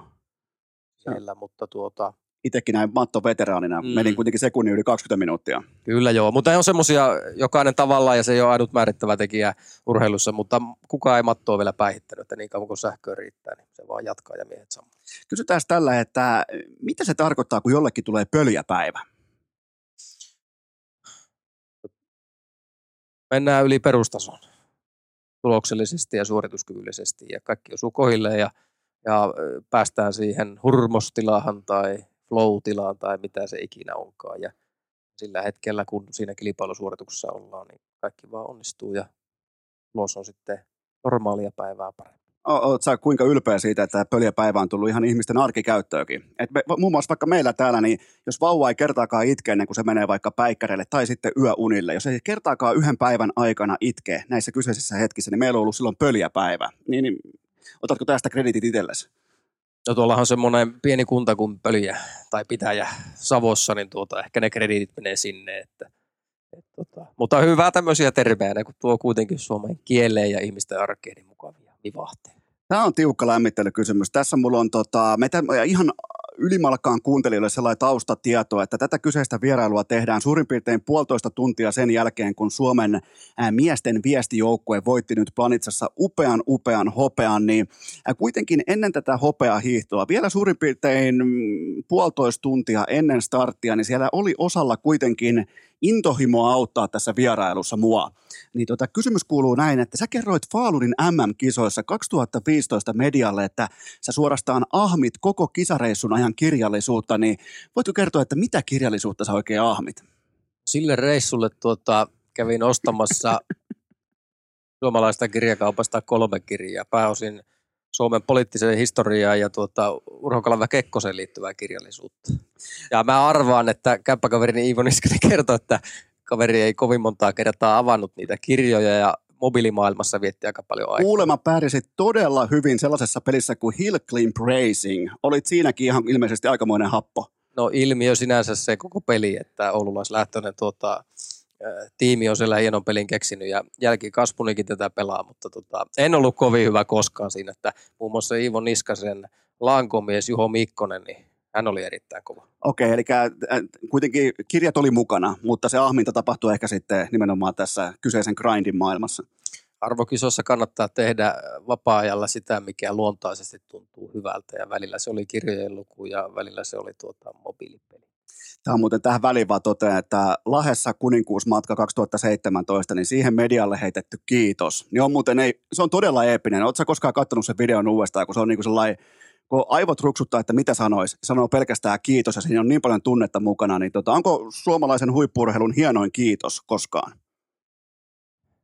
No se jääköön katsojan ja kuulijan päätettäväksi, mutta sen verran taustoitan, että muistan kyllä sen hetken ja muistan elävästi vieläkin sen hetken, kun tulin Lahdessa 50 jälkeen sen maaliviivan yli ja silloin mainosaita ja se rynnäkkö, joka siinä loppuvaiheessa tuli tehtyä kisaan, niin siinä oli niin raju adrenaliinilataus, että et tota, onneksi sen Jesse oli sillä mainosodan takana, muuten olisin mennyt sitä läpi. Okei, eli tästäkin kreditit Salpausselän urheilulukiolle. Siellä on ollut ex-hiihtäjä, nykyinen huippuvalokuva ja jälleen kerran oikeassa paikassa. No oli tunteita, tunteikas hetki, kun Jessenkin siinä näin. Se oli komea, kun sä tulit sieltä alamäkeen ja sitten sen jälkeen lähdit ottaa irti. Mutta ei mennä kuitenkaan tarkemmin siihen, koska jokainen voi mennä vaikka YouTubeen ja katsoa sen sun loppuvedon siinä. Nimittäin siinä tultiin sitten, tultiin kyllä komeasti mitaleille, mutta ää, nyt on erittäin harvinainen osio. Tämä on nimeltään Urheilukästin erikoisosio, jossa lapsi esittää kysymyksiä. Eli mä oon, sä oot noin korkeassa pestissä, niin mä oon täällä kysynyt täällä pitkin maaseutua,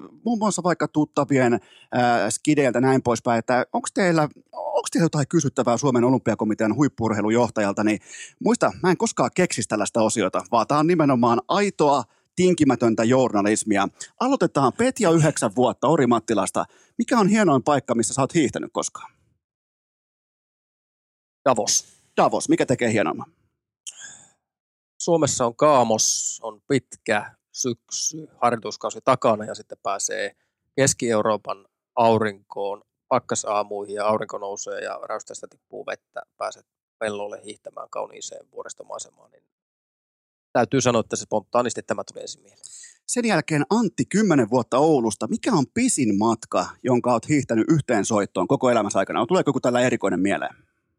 100 olisiko 108 kilometriä. 2015 keväällä hiihettiin äh, Kilpisjärvellä niin päiväseltaan haltilla mutka, pieni mutki. Oli kyllä, silloin täytyy sanoa, että en ymmärtänyt, miten hienossa miljöössä ympäristössä pääsin hiihtämään. Ja monta kertaa olen kyllä kaivannut nyt jälkikäteen, että pääsisipä sinne. Sitten viimeinen lapsen esittämä kysymys. Tän esittää Iivo, 31 vuotta Kuopiosta. Onko jääkiekko huippurheilua?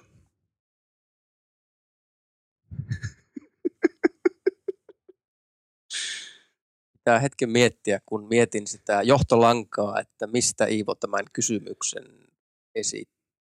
Ei vaan Iivo, halu, Iivo haluaa tietää. Iivo haluaa tietää. Ei, Iivo ei tiedä. No kyllähän se on huippurheilu. Okei, okay, joo. joo. kyllä. Ja niin kuin olympiakomitean strategiassa meillä on mitalitavoitteet ja huippurheilumestuksen tuottaminen. Siitäkin näkökulmasta kyllä. Okei, okay. eli jääkiekko, voidaan laittaa niin kuin ihan selkeä rastiruutuun, jääkiekko on huippurheilua. Kyllä. Selvä homma. Ja tästä ei löydy mitään poikkeavia lausuntoja kenenkään uralta tähän saakka jostain vaikka menneisyydestä. Ei, mutta se todettakoon tässä, että on myös varmasti käyty keskustelua, että se on paljon myös muuta kuin huippu.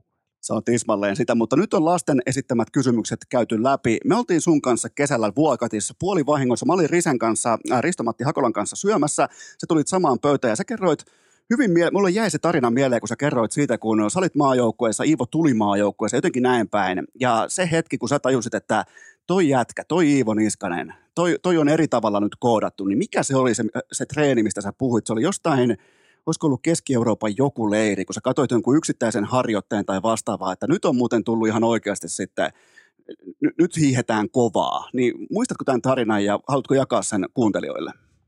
Joo, no ehkä taustaksi se täytyy, siinä on, tämä on tämä tarina ja sillä on oikeastaan niin kuin kaksi elementtiä, että on fyysinen kapasiteetti ja sitten henkinen kapasiteetti. Otetaan se henkinen ensin ja se tarina sitten sen fyysisen kautta ja se täytyy sanoa, että Iivo toi mukanaan semmoisen kulttuurin, että uskalletaan voittaa ja uskalletaan puhua voittamisesta ja näytetään se ja siinä ei mitään pahaa eikä siinä ole tavallaan niin kuin, hän oli vain 90-luvun lapsi. Hän ei ollut sillä tavalla lamaajan lapsi kuin me 80-luvulla tai 70-luvun lopulla syntyneet, joita minun niin kuin maajoukkueura alkutaipaleella oli. Ja kuitenkin se kasvuympäristö, mihinkä maajoukkueeseen tulet siinä nuoruusvaiheessa pääset, niin se aika paljon määrittää myös sitä, että minkälainen sinusta kasvaa niin omalla uralla sekin sitten eteenpäin. Ja Iivo tuli sitten onneksi jo paljon paljon tietyllä tavalla terveempään, freesimpään ää, ilmapiiriin, ja hän itse asiassa lopulta puhdisti myös sen, että toi mukana sen voittamisen kulttuuri ja semmoisen avoimuuden toimintatavan myös moniin asioihin, vaikka oli äärimmäisen kova kilpailu. Ja sitten se fyysinen tarinan puoli on se, että oltiin, se oli viimeinen vuosi, siis minulla 2018 elokuussa oltiin Pontresiinassa Sveitsissä leirillä St. Moritzin vieressä ja siellä sitten hiihettiin Alpulla passi, eli sinne 2000 noin 300 metrin korkeuteen päättyvään solaan lähettiin, hiettiin siis tasatyöntöä kaksi tuntia melkein, eli tota 24 kilometriä pitkä nousu tasurilla. Ja oli puhetta hiihetään sellaista niin kuin aerobista kynnystä, eli maitohapot siellä kahden ja kolmen välissä niitä maita. Ja, ja lähdettiin hiihtämään sitä reeniä ja Ivon oli jo siis olympiavoittaja, mutta tavallaan se itsellekin se silmien avautuminen siitä, että mikä se perustaso. Me tuli kuitenkin muutenkin ihan kovakuntuisia miehiä ja sitten Iivo siinä harjoituksessa vaan niin kuin irtaantui ihan helposti niin kuin muista. Ja, ja se vauhti oli niin kuin, siis silmiin pistävän kovaa siihen nousuun. Ja sitten kun katsoi sitä laktaattimittaria, se näytti sinne 1,2, 1,6, kun muilla oli 2,3-3, jotakin tai enemmän. Niin se perustaso, että, että millä tavalla Iivo pystyi hiihtämään semmoisessa korkeudessa, semmoisessa harjoituksessa, semmoisella vauhtierolla, niin kuin ihan pintakaasulla siis muihin niin. verrattuna. Niin, niin kyllähän se oli niin kuin sellainen, että kun ymmärretään sen, että me lähdetään hiihtämään sitten oikeasti kovaa kilpaa, niin se reservi, mikä hänellä on, niin ei ole niin kuin ihme, että hän on maailman paras. Tuo on mielenkiintoinen tarina siitä, että kun te muutkin olette siellä hyvin lähellä huippua, sitten yksi tulee on nimenomaan tollain harjoitus, missä vedetään 24 kilsaa nousua tassulla, niin tota, siitä pystyy sitten jokainen pohtimaan sen, että kun sieltä löytyy sitä reserviä, löytyy sitä työntöä, löytyy. Ja toi oli mielenkiintoinen toi henkinen puoli. Näkikö siitä, että siinä on se tietynlainen niin kuin, onko Siivos, kun se tulee vaikka nimenomaan nuorena kaverina vaikka maajoukkueeseen, niin oliko siinä välittömästi sellainen alfa presence, sellainen, niin että, että, että mä oon se messias, mä oon sen asian kanssa ihan täysin ok ja, ja, ja mä otan tästä homma haltuun eteenpäin? No olihan se tietyllä tavalla tietysti Iivo pitkät rajat, tietynlainen savolainen olemus siinä ja tota, juttuakin tuli aika lailla, niin heti alkuvaiheessa taisi olla Livigno-leiri joskus joulukuussa kisojen välissä tai oltiin siellä viettämässä, viettämässä aikaa, niin sitten Panteri, Ari Maria tai huoltomies, lempi nimeltään siis Panteri, niin tuota, taisi tämän Messias-sanan ottaa sieltä jostakin, ja oli kuitenkin 2013, kun elettiin silloin. Se oli 22-vuotias vai 21 Jotakin nyt voi mennä vuosiluvut sekaisin, mutta, mutta kuitenkin siellä niin kuin ensimmäisiä tämmöisiä reissuja, missä Ivo oli mukana ja sitten sai heti tuon lempinimen Messias, niin kyllähän siinä olemuksessa siis oli jotain sellaista, että ei, ei niin kuin arkailut tuoda omaa sellaista tietynlaista olemusta ja luontaista niin kuin pyrkimystä kunnianhimoa esille. Ja kuitenkin se tapahtui sillä tavalla, että kyllähän Ivon kanssa kaikki on tullut juttuun matkan varrella. Että ei tämä mitään niin kuin lipostelua Ivo kohtaa ole, mutta, ei. mutta, mutta, siis silleen niin kuin peilaa vaan niitä asioita, että se on aika, kuka ei niin kuin sisältäpäin ole päässyt sitä näkemään, niin on aika on niin hyvä, että tästä puhutaan, että ymmärretään se kulttuurin muutos. Tämä on mun mielestä kaikista mielenkiintoisin osa urheilua, koska siihen, koska mä, mun oli tosi vaikea ai, aiemmin kuluttaa vaikkapa hiihtotuotetta siitä syystä, että oltiin todella niin kuin, tiedätkö, mieli on valmiiksi vähän maassa, että tullaan tekemään se oma paras. Sitten siihen tulee yksi tällainen raikas valon pilkahdus, joka omalla presensellään ilmoittaa, että mä oon muuten paras ja kukaan ei voi sille mitään. Ja se tekee vielä, että se ei ole pelkästään uhua tai se ei ole mitään Conor McGregoria, vaan kun se menee sinne häkkiin, niin se on silloin paras.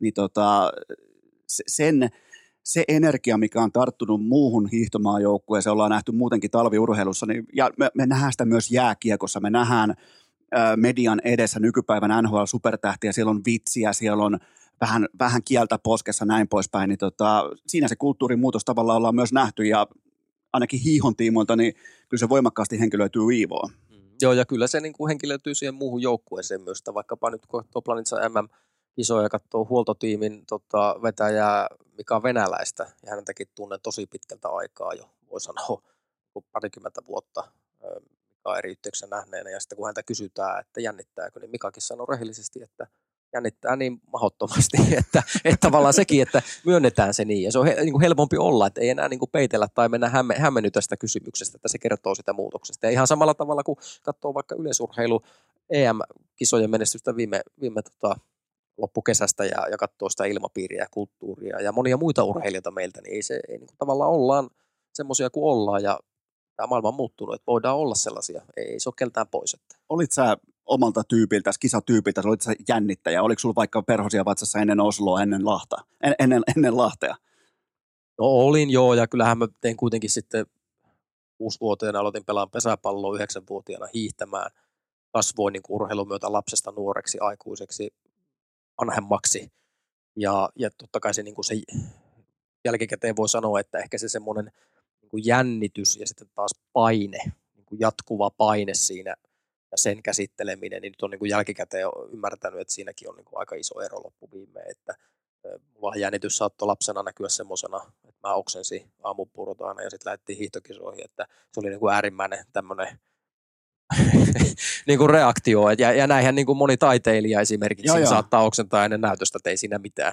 Sekin vaihe meni ohi ja sitten tota, tuli muita elementtejä ja, ja tota, kyllähän jokainen niin kuin jännittää tavallaan ja osa on hiljaa ja osa rupeaa tosi puheliaaksi ja osa sulkeutuu, osa hakee niin kuin tukea, tarvii siihen, että monenlaisia on ollut. Ja mäkin, kyllähän mä niin kuin e-, edelleen työssäni mä vaikka joudun aika paljon esiintymään tai olemaan esillä ja kyllähän mä niin kuin välillä jännitän enemmän ja välillä vähemmän, että se riippuu. Mutta toisaalta jännitys kertoo aina sen asian merkityksellisyydestä myös. Kyllä, että eihän, jos ei yhtään jännitä, ja mä en koskaan usko sellaista urheilijaa, joka ennen isoa matsia toteaa, että ei ole minkäännäköistä niin kuin jännitystä. Se on mun mielestä useimmiten se on feikkaamista, ja monesti se on myös tietyllä tapaa vähän halpaa feikkiä siinä mielessä, että koitetaan siinä tilanteessa, joka on iso silmin nähden, niin olla jotain muuta, mitä ei välttämättä ole.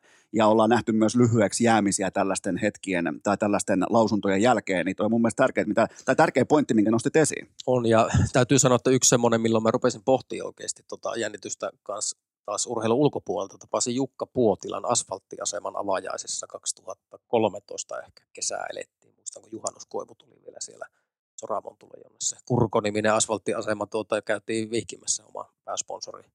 Kutsumana oli paikalle ja oli myös Jukka siellä. Ja en Jukkaa aikaisemmin tavannut, hän oli kuitenkin jo siinä vaiheessa silloinkin jo kokenut esiintyvä taiteilija. Ja oli tulossa vetämään sinne semmoisen vartin puolen tunnin perussetin, perussetin lainausmerkeissä. Joo ja menin juttelemaan hänelle ennen sitä, sitä tota esitystä. Mä yhtäkkiä tajusin, että tuo jännittää tuo Jukka niin kuin paljon. Siis huomasin, että hän jännittää ja hän sanoi mulle sitten, että, että sopiiko, että jutellaan sitten tota, tämän hänen esityksen jälkeen. Sitten mä silloin rupesin niin kuin pohtiin sitä, että, että minkälainen suhde ihmisillä on jän, niin kuin jännittämiseen ja miten kokeneetkin ihmiset niin kuin näyttää sen ja, ja tota, tavallaan keskittyy sellaiseen, että ei se monet asiat näyttää niin kuin ulkopuolelta tosi yksinkertaiselle ja helpolle, mutta loppuviimeisellä taustalla on todella päämäärätietoinen työ, niin kuin vakavakin suhtautuminen asiaan, jännittäminen ja se merkityksellisyys ja sitten taas kun hommat on hoidettu, niin voittaa rennon. Tähän kohtaan otetaan ihan pieni tauko ja sitten jatketaan. Urheilukääst! Koiku! Kontsi! Työttömät hitsarit ja patavala. Ai että mitä tarinaa hapolta, mutta tähän välikköön mulla on teille huippunopea kaupallinen tiedote sen tarjoaa Leader kyllä vai ne piirtää kellon Leaderiä. Kyseessä on by the way myös Suomen olympiakomitea virallinen yhteistyökumppani. Suomen olympiaurheilijat luottaa Leaderiin. Miksi sä et luottaisi? Se on hyvä kysymys. Sama pätee myös Leijoniin. Ja kerrataan vielä kevään voittava kaava. Leaderin urheilujuomaa vaikkapa juomavyöhön ja proteiinipatukkaa mukaan siihen taskuosioon, niin se on automaattinen tuplava ja se toimii kaikissa tilanteissa, mutta nyt kuitenkin tarkkana, nimittäin mulla on teille liiderin kanssa meikäläisen IG-storissa tänään keskiviikkona leijonien lippuarvonta, joten nyt on erittäin vedenpitävä syy kerrankin lähteä Vaasaan tai jopa Pori, joten leijonien lippuja lähtee jakoon. Siellä on, kuulkaa, siihen kuuluu juotavaa, kuuluu huippupaikat, kuuluu pikkunaposteltavaa, kaikkea tämmöistä, joten Vaasaan tai Poriin, miettikää pääsette Poriin ihan Eno Eskon luvalla, joten IG-story tänään tarkkailuun. Muistakaa kaupan hyllystä, muistakaa kun te pohditte, että mikä olisi hyvä vaikka lisäravinne tai muu vastaava, ää, vaikkapa täsmätuote sun hiihtolenkille, niin kattokaa se liiderin hylly. Mä muistutan siitä, kattokaa liiderin hylly ja nyt jatketaan Matti Heikkisen kanssa. Urheilukää! Jaksopaketti ja V50 Volvolla Sotkamo kebabille. Ja sittenhän me jatketaan Matti Happo Heikkisen kanssa. Eli nyt mennään tähän itse oikeastaan pihviin tähän asiaan. Vaikka tähän saakka on ollut itse asiassa vähän jopa pöytäkirjan ulkopuoltakin äärimmäisen mielenkiintoista asiaa, niin nyt mun pitää urheilukästin johtavana journalistina ottaa tiukka linja. Eli sä oot Suomen olympiakomitean huippuurheilujohtaja. Niin kerro mulle se ensinnäkin, että miten sä nappasit, koska kaikki ilmoitti etukäteen, että okei, tämä pesti menee Henrik Detmanille. Niin sä tulit sieltä vähän niin kuin Lahessa 2017 alamäkeä, sen jälkeen mutkassa ohi ja loppusuoralla ja sitten sinetöinti, niin mitä siinä tapahtuu? No niin tylsää kuin se onkin, niin asiahan meni niin, että voin miettiä, että laitanko paperit sisään ja sitten lopulta laitoin, että mä lähden tähän prosessin täysin omana itsenäni, omista lähtökohdistani, omalla tavallani ja sitten mä katson, että mihinkä se riittää. Totta kai aistin sen, että nyt on tietynlainen momentum kaikkien niin kuin lyhyen aikajänteen tapahtumien takia ja taas sitten niin kuin pidemmän aikajänteen kehityksen vuoksi, että nyt on aika toimintakulttuurin muutokselle ja, ja siihen olisi sauma ehkä minun kaltaisen henkilön tämmöisen profiilin, joka mulla on ja ehkä minun kyvykkyyksille sopivan, sopivan tota, pestin aika ja ei siinä oikeastaan muuta. Mikä? Sitten mä, menin, sitten mä olin kuitenkin joutunut jo muutaman kerran aikaisemmin niin olemaan eri rekrytointiprosesseissa ja, ja tota, niin kun olin joutunut itteeni omaa identiteettiä ja omia kyvykkyyksiäni ö, johtamiseen tai työelämään tai vuorovaikutukseen, viestintään, mihinkä ikinä niin peilaamaan ja, ja tota, tuossa prosessissa se sitten. Mikä oli sun tällainen äh, rekryprosessissa sellainen kärkipitsaus, nimenomaan se, jossa tiivistät sen, että kun siinähän pitää myydä voimakkaasti itseään, niin mikä oli sun myyntivaltti? Ja ihan palata. puoli vuotta on mennyt ja ollut aika työntäyteinen puoli vuotta, niin pitää ihan palata, että mikä se pihvi siinä oli ja vähän pelata, että mitä, mitä se niin kuin sitten lopulta tässä arjessakin on realisoitunut. Mutta kyllähän mä niin kuin oma johtamistapa, suhde ihmisiin, osaamiseen ja, ja niin huippuurheilun syvälliseen ymmärrykseen peilaten, niin kyllähän mä kerron sitä omaa tarinani siitä, että kyllähän mä, mä totta kai, mä kerron rehellisesti sen, että mä oon tullut yhdestä lajista. Mä oon sitä kautta kuitenkin niin kuin päässyt näkemään isomman kokonaisuuden suhteessa vaikka olympiakomitea, mutta vain yhdestä lajista. Mutta se, minkä mä tiedän sieltä huippuurheilun valmennuksen asiantuntijoiden arjesta, niin mä tiedän sen niin kuin perusmekanismi, joka toistuu niin siellä yksilöpuolella, niin siellä joukkuepuolella, niin kesä-talvilajeissa, parapuolella. Tavallaan se on mulla se, se vahvuus, että mä kyllä pystyn haistamaan sit sinne hiehajuun, että onko se oikeasti niin kuin kansainvälisen vaatimustason olevaa huippuurheilua vai, vai onko se ehkä jotakin muuta, jossa voisi vielä kehittyä. Ja sitten taas toisaalta mulla oli jo tämmöinen tietynlainen organisatorinen kokemus sieltä, että mä olin ERK Infran markkinointi- ja viestintäjohtajana kuitenkin tuhannen ihmisen konserni Suomi, Ruotsi, Viro, 430 miljoonaa liikevaihtoa 21 vuonna. En muuten tarkistanut vielä viime vuoden lukuja. Tämä tarkistaa. niin, niin tota, tavallaan pääsin näkemään kuitenkin ö, yhden sellaisen tarinaa, että uskalsin lähteä sitten tuommoisen 60 ihmisen olympiakomitean pumppuun, jossa sitten huippuurheiluyksikkö yhteispalkkauksineen noin 30 ihmistä, niin, niin sitä lähteä vetämään. Että sillä tavalla mulla kuitenkin oli jo kannuksia vähän jo kertynyt myös urheilun ulkopuolelta. No nyt on totta kai nyt on takana vasta lyhyt otanta, niin käy läpi mulle se, että mitä toi tehtävä sisältää. Puhutaan, nyt, nyt otetaan tavallaan niin kuin kuuntelet mukaan, mä suurin piirtein tiedän, mutta ihan arkitasolla, ihan siis ei hienoja, moderneja ilmaisuja käyttäen, ihan se kova arki käydään läpi, niin mitä se sisältää? No palataan siihen perälautaan. Just se. Jos minun, minun tehtävässä. Öö, no mä sanoin, että on 30 ihmistä suunnilleen. Siis meillä on huippuurheilu yksikössä, joka on olympiakomitean yksi päävalinnoista. Siellä on siis liike, liikunnallinen elämäntapa, seuratoiminta ja sitten huippuurheilu on ne kolme. Ja me ollaan huippuurheiluyksikön osalta ö, 20 päätoimista ja 9,5 yhteispalkattua. Meidän tehtävä on, kun me strategisesti kiteytetään, niin tuottaa huippuurheilumenestyksestä. Tehdään sitä yksikössä, mutta ennen kaikkea suomalaisen huippuurheiluverkoston kanssa. Me johdetaan ja koordinoidaan suomalaista huippuurheilua huippuurheiluverkostoa. Ja sitten kun mä, nyt mä näin jo sun silmistä, että nyt kuuntelijat tipahti jo kärryltä ja me palataan niihin alun lämmittelykysymyksiinkin ja, ja siihen, että, että kun me ruvetaan määrittelemään sitten huippuurheilua, verkostoa, verkoston toimintaa, niin voin sanoa, että tämän puolen vuoden aikanakin, niin ehkä se suurin tuskaa tuottava juttu on juuri se, että me toimitaan kuitenkin aika pienellä joukolla erittäin merkityksellisen asian kanssa erittäin suuressa verkostossa. Ja, ja se, on, se on tosi moninainen, kompleksinen kokonaisuus. Mutta niin kuin tänäänkin nähtiin tuossa, että sitten kun niitä mitalleita tulee, niin niillä on ihmisille valtava, valtava niin kuin merkitys siellä onko se, arjessa. li, onko, onko se liian suuri se merkitys? No ei, ei, sehän tulee, eihän se niin kuin, kuka sen merkityksen antaa. Se on vähän niin kuin tota, poliittinen valta, että, että sehän tulee sieltä, niin kuin on poliittinen hyväksyntä tai sitä ei ole, ja kyllähän niin kuin urheilulla on, multa paljon kysytään, että onko urheilu politiikkaa, ja mun mielestä se on niin kuin, varsinkin nyt, kun me mennään sinne veikkausvoittovaroista, niin valtion budjettiin, tähän on ihan pelkkää politiikkaa tietyllä tavalla, niin kuin karrikoiden Ja, ja, ja, eikä välttämättä tarvitse edes karrikoida. No ei, ja sitten loppuviimein, niin kun me katsotaan, niin yli 70 su- prosenttia suomalaista kokee huippuurheilumenestyksen arvokkaaksi. Sitä halutaan, se inspiroi, antaa iloa, näyttää esimerkkiä. Ja se on kuitenkin tavallaan myös se, se mittari jo, että se on, ja onhan ne katsojaluvutkin on niin valtavia niin kuin perinteisessä mediassa, saatikka sitten näistä podcasteista, kun puhutaan.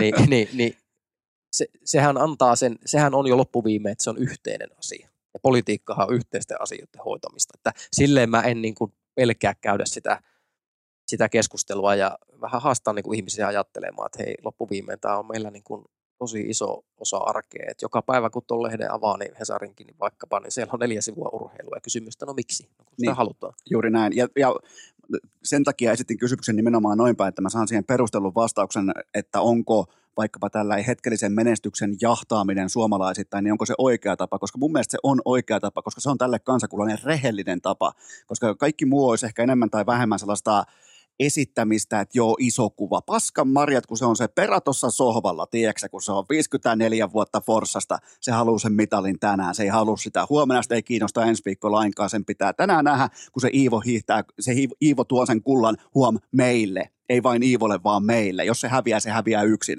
Niin, niin tämän tosiasian kanssa, niin mun mielestä on viimeisien vuosien aikana, ehkä viimeisen kymmenen vuoden aikana, niin huippuurheilussakin ymmärretty, että näin se muuten menee. Ja on ihan turha mitään korupuheita heittää vastapalloa, koska näin se on tässä kansakunnassa mennyt aina. Ja niinhän se menee, ja sit, mik, miksi se menee myös niin, että sitä menestystä tulee tai tätä tappiota tulee, niin on se arjen työ siellä taustalla. Sä sanoit tuon kymmenen vuotta tuosta, niin kun miettii, öö, mä tulin siis 2002 pääsin ensimmäisen kerran maajoukkueen tehtäviin. 2001 oli se suomalaisen huippuurheilun kovalevyn puuttaus. Olin paikalla tuossa Niin, naapurissa. niin. No, Ja- kerro sulle nopean tarinan. Kerro. Ihan vaan, kestää puoli minuuttia. Oli vanhojen tanssit, tultiin pois, äh, käytiin yössä, tultiin pois vanhojen tansseista. Näin, että revittiin äh, Isometsän jättimäistä veikkaus äh, tota, julistetta pois tuolta. Silloin sellainen pikkunen journalisti heräsi mun sisällä, että mitä täällä tapahtuu? Miksi keskellä yötä viedään pois jättimäisiä, onko karpaasia kovempaa mainoskylttejä? Ja sitten se selvisi mulle myöhemmin. Tämä oli tällainen väli, äh, niin kuin nopea välitarina vaan, että mä olin ihan tapahtumien ytimessä vahingossa silloin keskellä pimeintä yötä. Niin, jokaisella meillä on tarina ja siis niitähän tarinoita, siis sehän se rikkaus onkin, niin kuin me on tietysti urheiluuran myötä ja toki tämän nykyisen tehtävän myötäkin kuulee entistä moninaisempia tarinoita ja merkityksellisiä tarinoita ihmisten arjesta ja voitoista ja tappioista ja kaikista niistä hetkistä, niin kuin, millä tavalla ihmiset linkittyy huippuurheiluunkin. On neljä lasta, niin sitten mä oon tuolla erinäköisissä tilanteissa sitten myös urheilun ulkopuolella.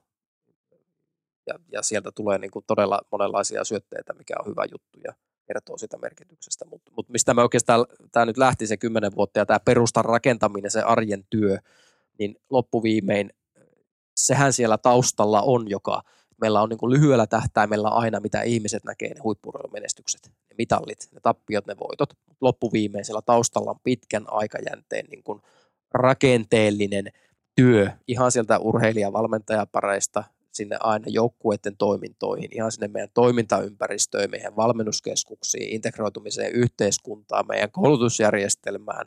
Me puhutaan yläkouluikäisistä aina valintavaiheesta huippuvaiheeseen. Nyt me mennään taas sinne merkitysten suohon tai tähän. Joo, joo. tähän mutta, se käy mulle. Mä, ra- niin. mä rakastan sitä suota. Mä vihaan, joo, mä vihaan oikeita suota, mutta mä rakastan tätä suota. Kyllä, mutta tavallaan se, että se, eh, sitten kun alkaa pureutua siihen, mitä on tapahtunut tämän viimeisen parinkymmenen vuoden aikana – suomalaisessa huippuurheilussa ja peilaa vaikka tuota 22 vuoden niin kuin laajempaa huippuurheilumenestystä, niin kyllä mä uskallan väittää, että se ei ole sattumaa, vaan se on, että siellä on tehty oikeita asioita. Tässä 94 vuonna tuli se ensimmäinen urheilulukio. Ja sieltä on niin kuin lähetty näitä edellytyksiä rakentaa, niin se on pitkä tie ja siinä aina haastetaan, että no onko se kaksoisuran tekeminen vaikka, onko kyllä mitään tekemistä huippuurheilun kanssa, mutta kyllä mä väitän, meillä on pikkuhiljaa nousemassa semmoinenkin niin kuin ymmärrys, että me puhutaan urheilijoista – ne on niin kuin holistinen kokonaisuus. Sehän on ihminen se urheilijakin ja, ja, ja lopulta tosi harva voittaa, mutta se voitto koetaan meillä tosi merkityksellisesti ja sen takia meidän pitää pystyä tekemään sitä reittiä niin kuin vastuullisesti ja myös niin, että et tota, se koko polku olisi arvokas.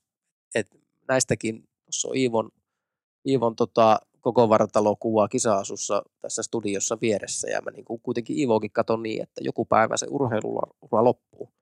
Ja asiat täytyy hoitaa niin, että hänkin siirtyy sitten yhteiskuntaan niin, että hän on kunnianhimoinen tähän yhteiskuntaa arvoa tuova ihminen pitkälti sinne eläkeikään asti ja toivottavasti vielä hautaa asti, että, että hän niin. elää hyvän elämän. Ja tämäkin keskustelu on niin kuin virinnyt ja tämä mahdollistaa tämä, tämä työ, mitä me tehdään laaja-alaisesti niiden voittojen tappioiden takana, niin hyvä elämä. Seuraava pohdinta kuuluu oikeastaan tällä tavalla, että jossain tuossa lähi Essolla vaikka tai lähisellillä mummo laittaa rahaa pelikoneeseen ja se pelikone tuottaa huippurheilulle veikkaustappio rahaa sinne kirstuun ja urheilu saa 154 miljoonaa vuodessa tai sai, niin mihin helvettiin se raha häviää siinä välissä, koska kaikki urheilijat siellä kentän tasolla on ihan perse auki, niin mihin ne on hävinnyt kaikki nämä vuodet? Kerro mulle, mä en ymmärrä nimittäin. Nyt me upotaan taas siihen suohon, kun sä sanoit, että urheilun. Joo. me puhutaan liikunnan urheilun, huippuurheilun rahoituksesta. Se on vaan se valtion osuus sieltä. Sitten me voidaan puhua vaikka liikuntapaikkan rakentamista, josta tulee kunnat mukaan. Nyt me ollaan menossa näihin sote-alueisiin ja, ja, ja ollaan tosi ison muutoksen keskellä niin kuin ihan poliittisesti. Ja vaalitkin on tässä tulossa. Onpa hyvä, että tästä muutama sana tässä vaihetta. Ole hyvä. Niin, siihenkin omat tavoitteensa ja kyllä me pyritään, että mahdollisimman moni kansanedustaja ehdokaskin nostaa liikunnan asioita, huippurheiluasioita, urheilun, kaiken sen suon asioita esille, koska meillä on yhteiskunnallinen pommi kytemästä, no lapset ja nuoret ja kaikki työssä käyvät, mutta meillä kivitöitä pystyy joku raakaa infrarakentamista tekemään, niin tota, tämmöisiä ihmisiä meidän pitää saada sinne mukaan ja, ja, ja niin kuin näkemään sen, että et tota, se holistinen kokonaisuus, vaikka se on huippurheilun termi vaikkapa yksittäisen urheilijan kohdalta, niin se on ihan jokaisen yhteiskunnan jäsenen asia miettiä, että elämä on nykyään kuitenkin suht helppoa. Ja liikuntaa ei tule, jos sitä itse niin kuin omassa arjessaan mietit, että hei, miten mä voin liikunnan kautta elää tasapainoisemmin ja paremmin. Ja tota, nyt mä unohdin jo sen kysymyksen, että 154 raha, miljoonaa. 154 miljoonaa. Nyt mihin, pitäisi löytää jostain. Sitähän tietty siivu menee ur, huippuurheiluunkin. Ja tokihan se aina, että kun ruvetaan laskemaan, että no mistä se suoraan kohdentuu, mikä se on se laskennallinen osuus siitä suoraan huippuurheiluun, niin sitähän me käydään sitä keskustelua, mutta mun loppuviimein kun mä yritysmaailmassa kerkesin käydä, niin siellä aina pyrittiin niin kuin investoimaan. Kun rahaa menee johonkin, niin sitten se kasvaa jotakin. Se on niin kuin se lähtökohta. Mä ostan Eli, mikrofonin, siitä voi syntyä podcast. Niin, Ja se keskustelu tulisi ohjata siihen, että miten se 154 miljoonaa niin kasvaisi se raha. Koska muutenhan me niin kuin mietitään inflaation sitä syödessä vuodesta toiseen, että no miten me jaetaan sitä samaa rahaa niin kuin taskusta toiseen vähän enemmän tai vähemmän. Ja tämä on niin kuin sen merkityksellisyyden ymmärtäminen tässä yhteiskunnassa laajemmalti. Sen takia me puhutaan olympiakomiteassakin, meillä on liike liikunnalle elämäntapa, seuratoiminta, huippuurheilu. Ne liittyvät, limittyvät toisiinsa ja tämän tarinan ymmärtäminen ihan jo päättäjätasolla, että tätä kehityskaarta kannattaa jatkaa kaikilla tasoilla, jotta me voisimme rahoittaa tätä kokonaisuutta paremmin ja sinne huippuurheiluunkin tulisi enemmän resursseja, niin siitähän tässä on kysymys. Onko näinä vuosina, nyt kun totta kai mennään valtion budjettiin jatkossa, mutta onko näinä lähivuosina, niin jos katsotaan historiaa taaksepäin, niin onko järjestelmä syönyt liian hyvin? Onko se välibyrokratia, joka ei näytä omia kasvojaan, niin onko se syönyt liian hyvin? No varmaan jossain tilanteissa on, on ja, ja sitten loppuviime aika pysäyttävä semmoinen luku oli tuossa, kun mäkin tätä keskustelua syksyn mittaan, kun nämä työt aloitin, niin kävi, että 2010 ennen näitä vaikkapa keskusjärjestöjen yhdistymisiä, kun oli vielä Valoa ja Nuorta Suomea, olympiakomitea, mitkä on sitten sulautettu yhteen, niin siellä oli 130 ihmistä. Nyt on 60 olympiakomiteassa, kun syksyllä käytiin muutosneuvottelut, niin siitä vielä pari sitten siirtyy seuraaviin työuran tehtäviin. Kyllä se silleen, mitä mä näen tällä hetkellä omin silmin öö, tuolla arjessa. Mä yritän aina positiiviseen, mä pyrin siihen, että nähdään mahdollisuuksia olla ratkaisukeskeisiä, mutta kyllä mä sanon, että kyllä tällä hetkellä tosi moni öö, meilläkin olympiakomiteassa niin on aika vati täynnä asioita. Ja va, niin kuin meidän täytyy niin kuin pystyä toimintakulttuurin muutoksen, mistä me paljon puhutaan, niin tekemään niin, että ihmiset jaksaa työarjessa. Me pystytään tekemään valintoja, tekemään vaikuttavaa työtä. Kyllä siellä on paljon osaamista, mutta muutos on ollut tosi raju ja kyllä siellä on niin kuin löysiä otettu pois. Että silleen en, en, en niin kuin haluaisi lähteä siihen keskusteluun enää, että se hukkuu jonnekin se raha.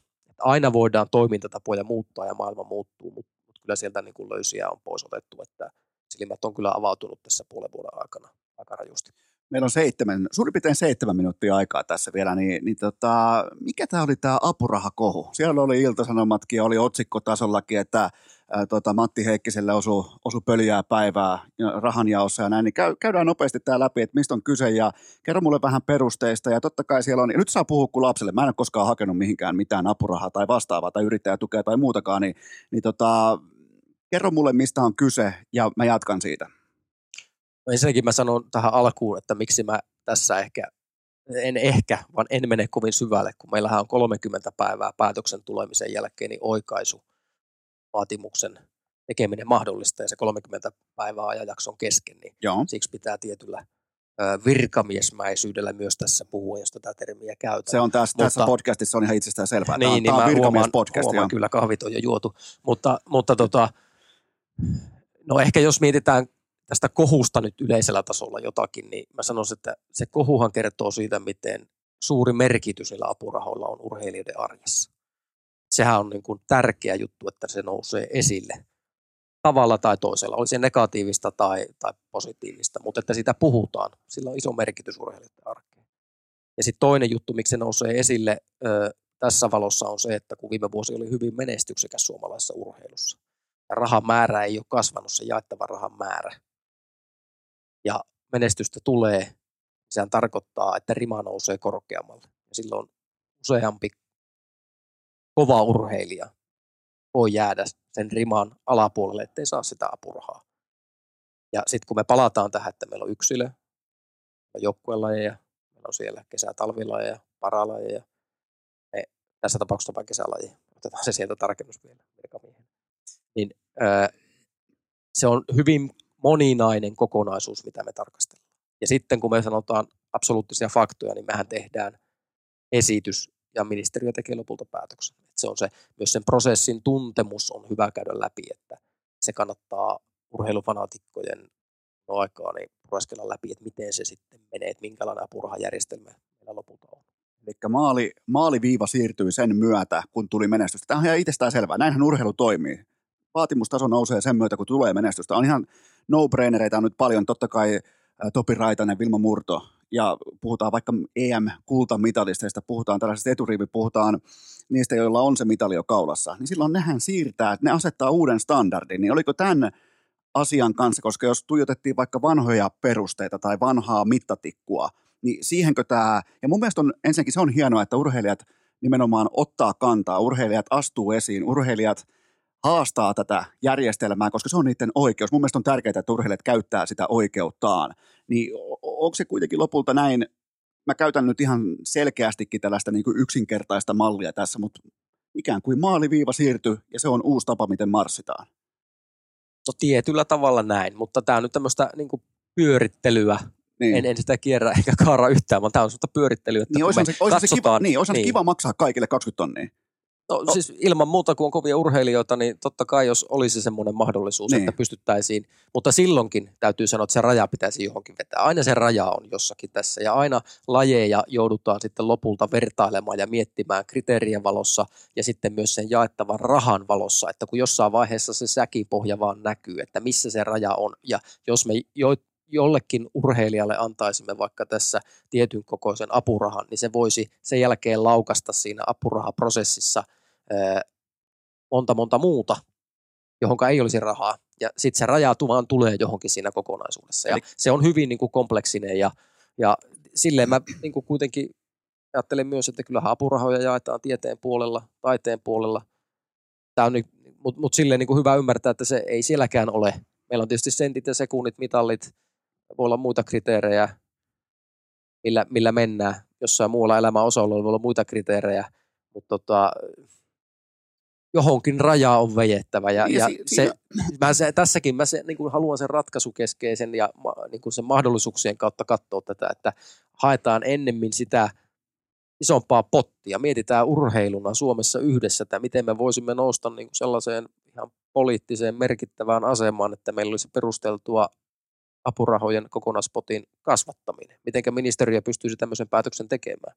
Ja tätä yhteistyötähän me niin kuin tehdään ää, hyvin, mutta sitä voi tehdä aina paremmin. Ja sitten tuohon vielä lisäisin sen, että miten huippurheilu voi toimia tietyllä tapaa niin kuin esikuvamallistona – siinä keskustelussa, jossa aletaan ihan oikeasti kohta olemaan sen faktan äärellä, että kasvaa kokonainen sukupolvi, joka on kouluttanut itsensä makaamaan sohvalla. Niillä on älypuhelimet, niillä on tietokoneet, niillä on kaikki, ja ne ei kohta. Meillä on kohta se liikuta, liikkumattomuuspommi, niin meillä on kohti ihmisiä askissa työelämässä arjessa, että ne ei pysty tekemään töitä. Ja nimenomaan miten huippurheilu voisi tai ylipäätään urheiluyhteiskunta voisi toimia. Ja mulla ei ole siihen mallia, ei varsinkaan tässä, kun meillä on suurin piirtein puolitoista minuuttia aikaa. Niin tota, mutta nimenomaan tämän kaiken kollektiivinen valjastaminen, ja mä en nyt ota kantaa tähän apurahakohuun, tai en varsinkaan mainitse mitään urheilijoita nimeltä, mutta totean vaan, että tämä iso kuva on ainakin mun silmissä merkityksellisempi kuin se, että kuka sai 10 tai 20 tonnia. Ei. Niin. Se oli yksittäisen ihmisen yksittäinen näkemys. Nimenomaan. On. Ja tämmöisessä kohussa aina pitää sitten myös muistaa, että, että ö, mikä lopulta merkitsee, sitten on kuitenkin se arjen työ. Miten se jatkuu?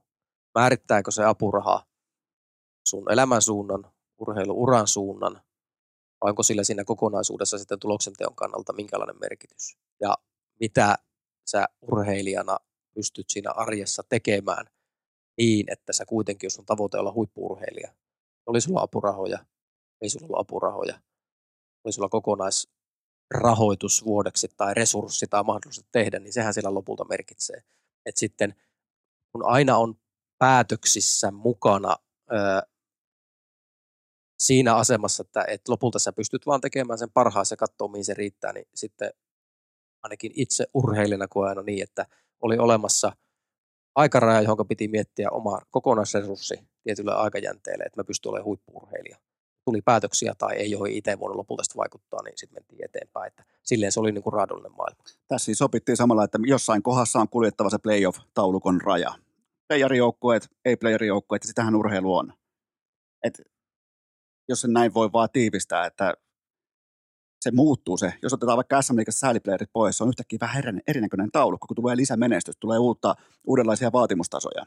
Niin nyt ollaan sen keskustelun äärellä, mutta ei kuitenkaan mennä siihen. Viimeinen kysymys.